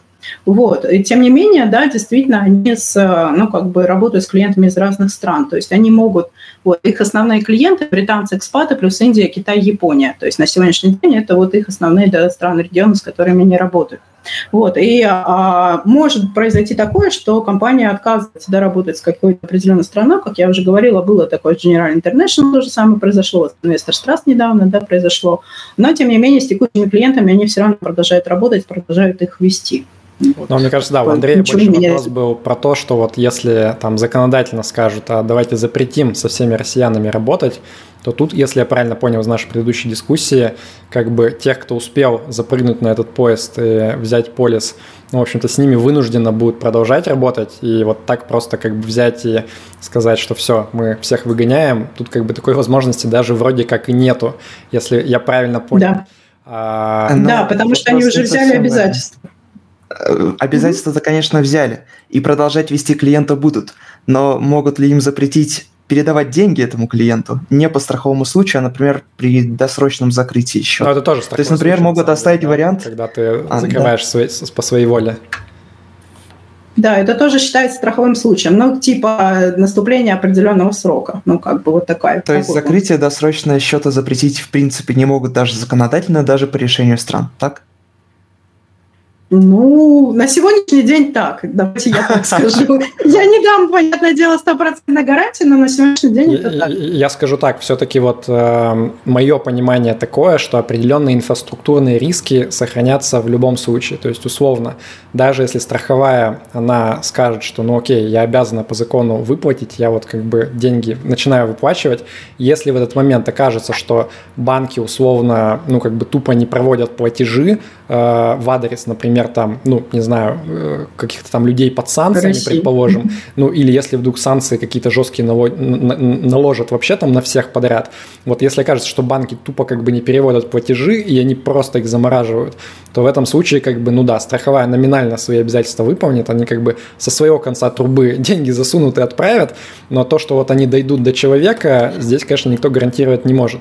Поэтому в моем понимании здесь как бы можно надеяться на то, что э, деньги внутри полиса, вот как этот код Шрёдингера, они окажутся, ну, как бы вроде как в сохранности, но может быть, что просто у человека не будет доступа в моменте к ним. Но, по крайней мере, ты как бы знаешь, что они там внутри есть, можно на что-то надеяться. Но вот гарантии дать, что прям физически ты сможешь забрать в любой момент, но тут как бы похоже реально никто не может ни в, ни в каком как бы случае. Но это да, это уже другая инфраструктура, не относящаяся к страховой компании. Еще раз напоминаю, что можно будет совладельца добавить, да, у которого там все опции разморожены условно, и тогда уже через этого совладельца что-то Но с этим делать. совладельца, как ты сказала, нужно прогонять через your customer и так далее. И тут как бы вот так просто не добавишь, да, то есть Иначе можно сказать, что да, действительно, нужно найти вот этого богатого родственника из э, недружественной страны, скажем так, э, из западной, и типа вот с ним договориться, но тут как бы делов достаточно много с этим будет связано, если захотеть так сделать. Ну, я просто это говорю как опцию, потому что у меня тоже есть клиенты, у которых там кто-то уже, да, там проживает из родственников где-то в других странах, и для них эта информация может быть полезна.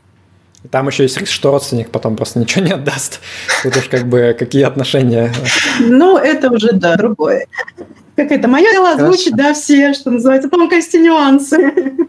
Ну, с этим вопросом понятно. Я, собственно, рассчитывал на ответ, что если проблемы будут, скорее со стороны переводов. Но тогда возникает второй вопрос – а есть еще какие-то варианты использования этого UnitLink не хуже, чем просто открытие личного счета в Interactive Brokers, где я могу не платить никаких комиссий, кроме брокерской, и полностью избежать налог на прирост капитала, став на год налоговым резидентом какой-нибудь страны без налога на прирост капитала. Кипра, например, того же. Не, ну тут я могу ответить. Нам же сказали, что нельзя деньги забрать. Условно, если там за тобой по пятам ходят кредиторы, хотят у тебя отсудить все, что есть, там квартиру и так далее, то как бы они могут это все сделать успешно, кроме вот полиса. То, что, то, что там внутри, они как бы отобрать не могут.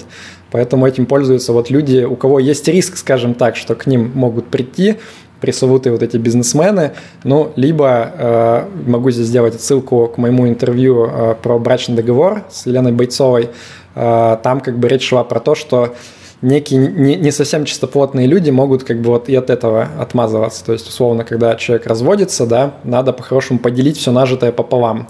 А, ну, если не было договора, да, конечно, заключено. Так вот, это лазейка, а, которой многие пользуются, чтобы все засунуть внутрь полиса, а, а там уже как бы делить остаток, которого не так много, а, соответственно, себе все забрать. Но мы это с этической точки зрения, наверное, не всегда одобряем такой подход, скажем так. Да.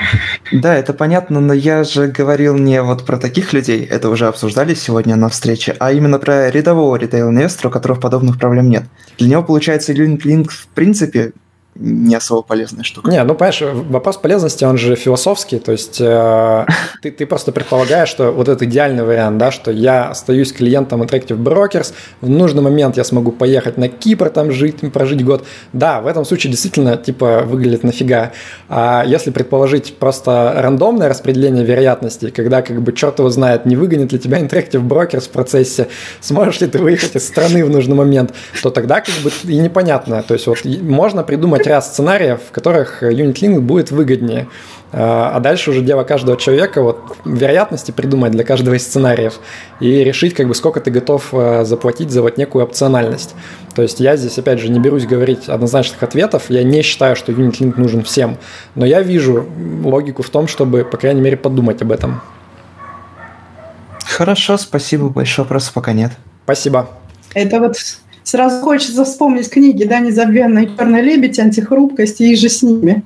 Когда вот про ту самую антихрупность, антихрупкость, когда мы пытаемся да, от всех черных лебедей защититься всеми возможными способами, при этом не понимая, откуда они могут в следующий раз прилететь. Да, это правда. Так, э, друзья, у нас прям рекордный эфир. Э, давайте последнюю минутку подождем, если кто-то еще хочет э, впрыгнуть с острым вопросом. Если нет, то мы будем завершать, и потом будет, соответственно, отдельная видеозапись. Расшифровку мы сделаем текстовую полную. Я еще и какую-нибудь статью забахаю, наверное, отдельную про все это. Мне там Елена каких-нибудь дополнительных ссылок э, хороших накидает. А потом еще и другие люди Запись. придут. Сергей Спирин там покритикует что-нибудь. Э, в общем, будет круто. О, я вижу, Инга Афанасьева подняла руку. Инга, э, дал микрофон, можно его размьютить э, с вашей стороны и задать вопрос. Добрый день, Павел. Добрый день, Елена. Вопрос как раз про черных лебедей. Понятно, что нельзя предсказать все, да, и нельзя предусмотреть все, и, возможно, не надо. Но, тем не менее, в текущих условиях инвестиций рынка и всего остального, что происходит, какие могут быть старые, современные, новые, какие угодно инструменты, которыми мы можем прогнозировать, обезопасить, управлять, что угодно. Как можно усилить свою позицию? Спасибо. Спасибо. Ну, я могу начать, не знаю. Мне кажется, что э, Сложно ответить на такой вопрос. Э, во-первых, мы действительно не знаем, как бы, какие бывают черные лебеди. Вот мы сейчас все резко задумались про инфраструктурные и политические риски. Мы буквально год назад, как бы, ну, кто-то думал про это на самом деле. Вот у нас в чате много обсуждали, там, э, Илья Росляков э, аргументировал, что нужно иметь много запасных брокерских счетов на всякий случай в разных странах. Но многие так скептически на это смотрели и посмеивались немного. Но выяснилось, что вот действительно актуально было. А, и черный лебедь на то и черный лебедь, что мы наперед, к сожалению, не можем как бы все предсказать. Можем хотя бы попробовать э, соломки подложить вот под те риски, которые уже сейчас стали очевидными. Мне это кажется логичным. А, какие могут быть инструменты? Вот именно фокус вопроса был про то, какие инструменты бывают. Но тут, мне кажется, пока, опять же, сложно придумать, что появится новое. Мы можем оперировать только тем, что вот мы сейчас знаем, да, перед нами. А, как минимум, вот там классические какие-то, да, брокерские счета, как вот мы сейчас обсудили UnitLink, да, интересный инструмент, стоит про него подумать, как про один из.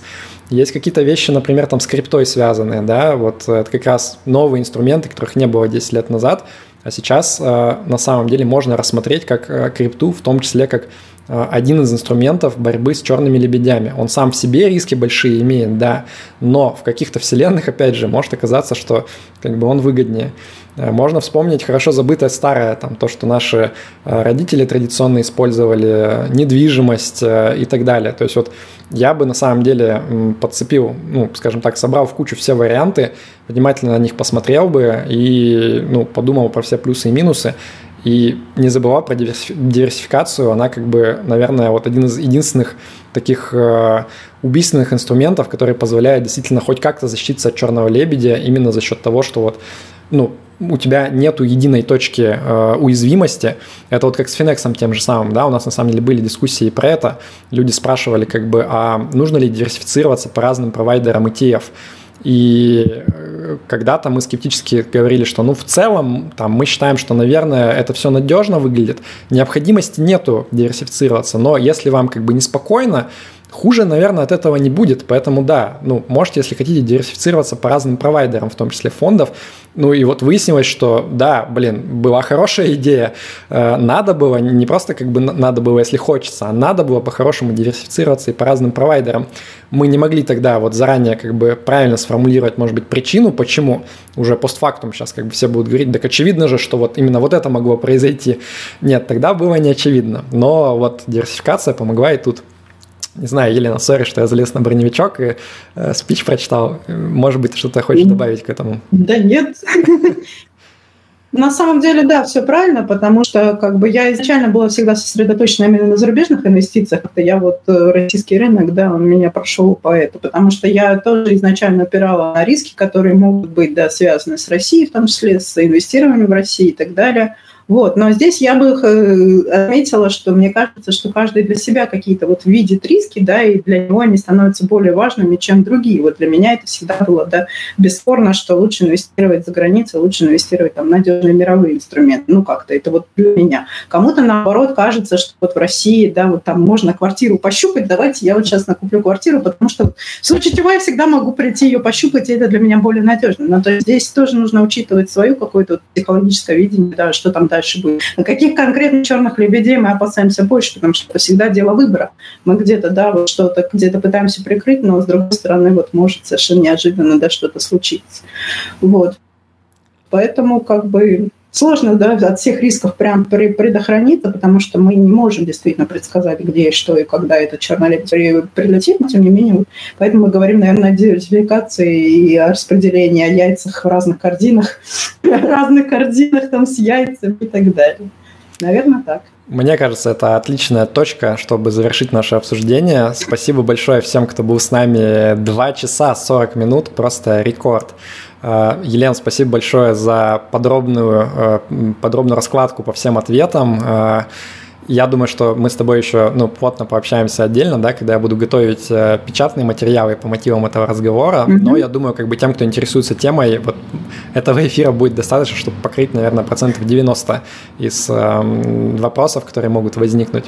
Вот, поэтому тебе спасибо, классно поговорили, мне кажется, лично мне было Да, полезно. спасибо, Павел, за приглашение, за такие дотошные вопросы, потому что самой тоже было полезно, да, все это перетряхнуть и какими-то новыми глазами на все это посмотреть. Вот. И спасибо действительно всем, кто с нами сегодня был, за такие очень умные, да, вдумчивые вопросы, прям приятно было их послушать и на них ответить. Спасибо и всем участникам и Павлу за приглашение.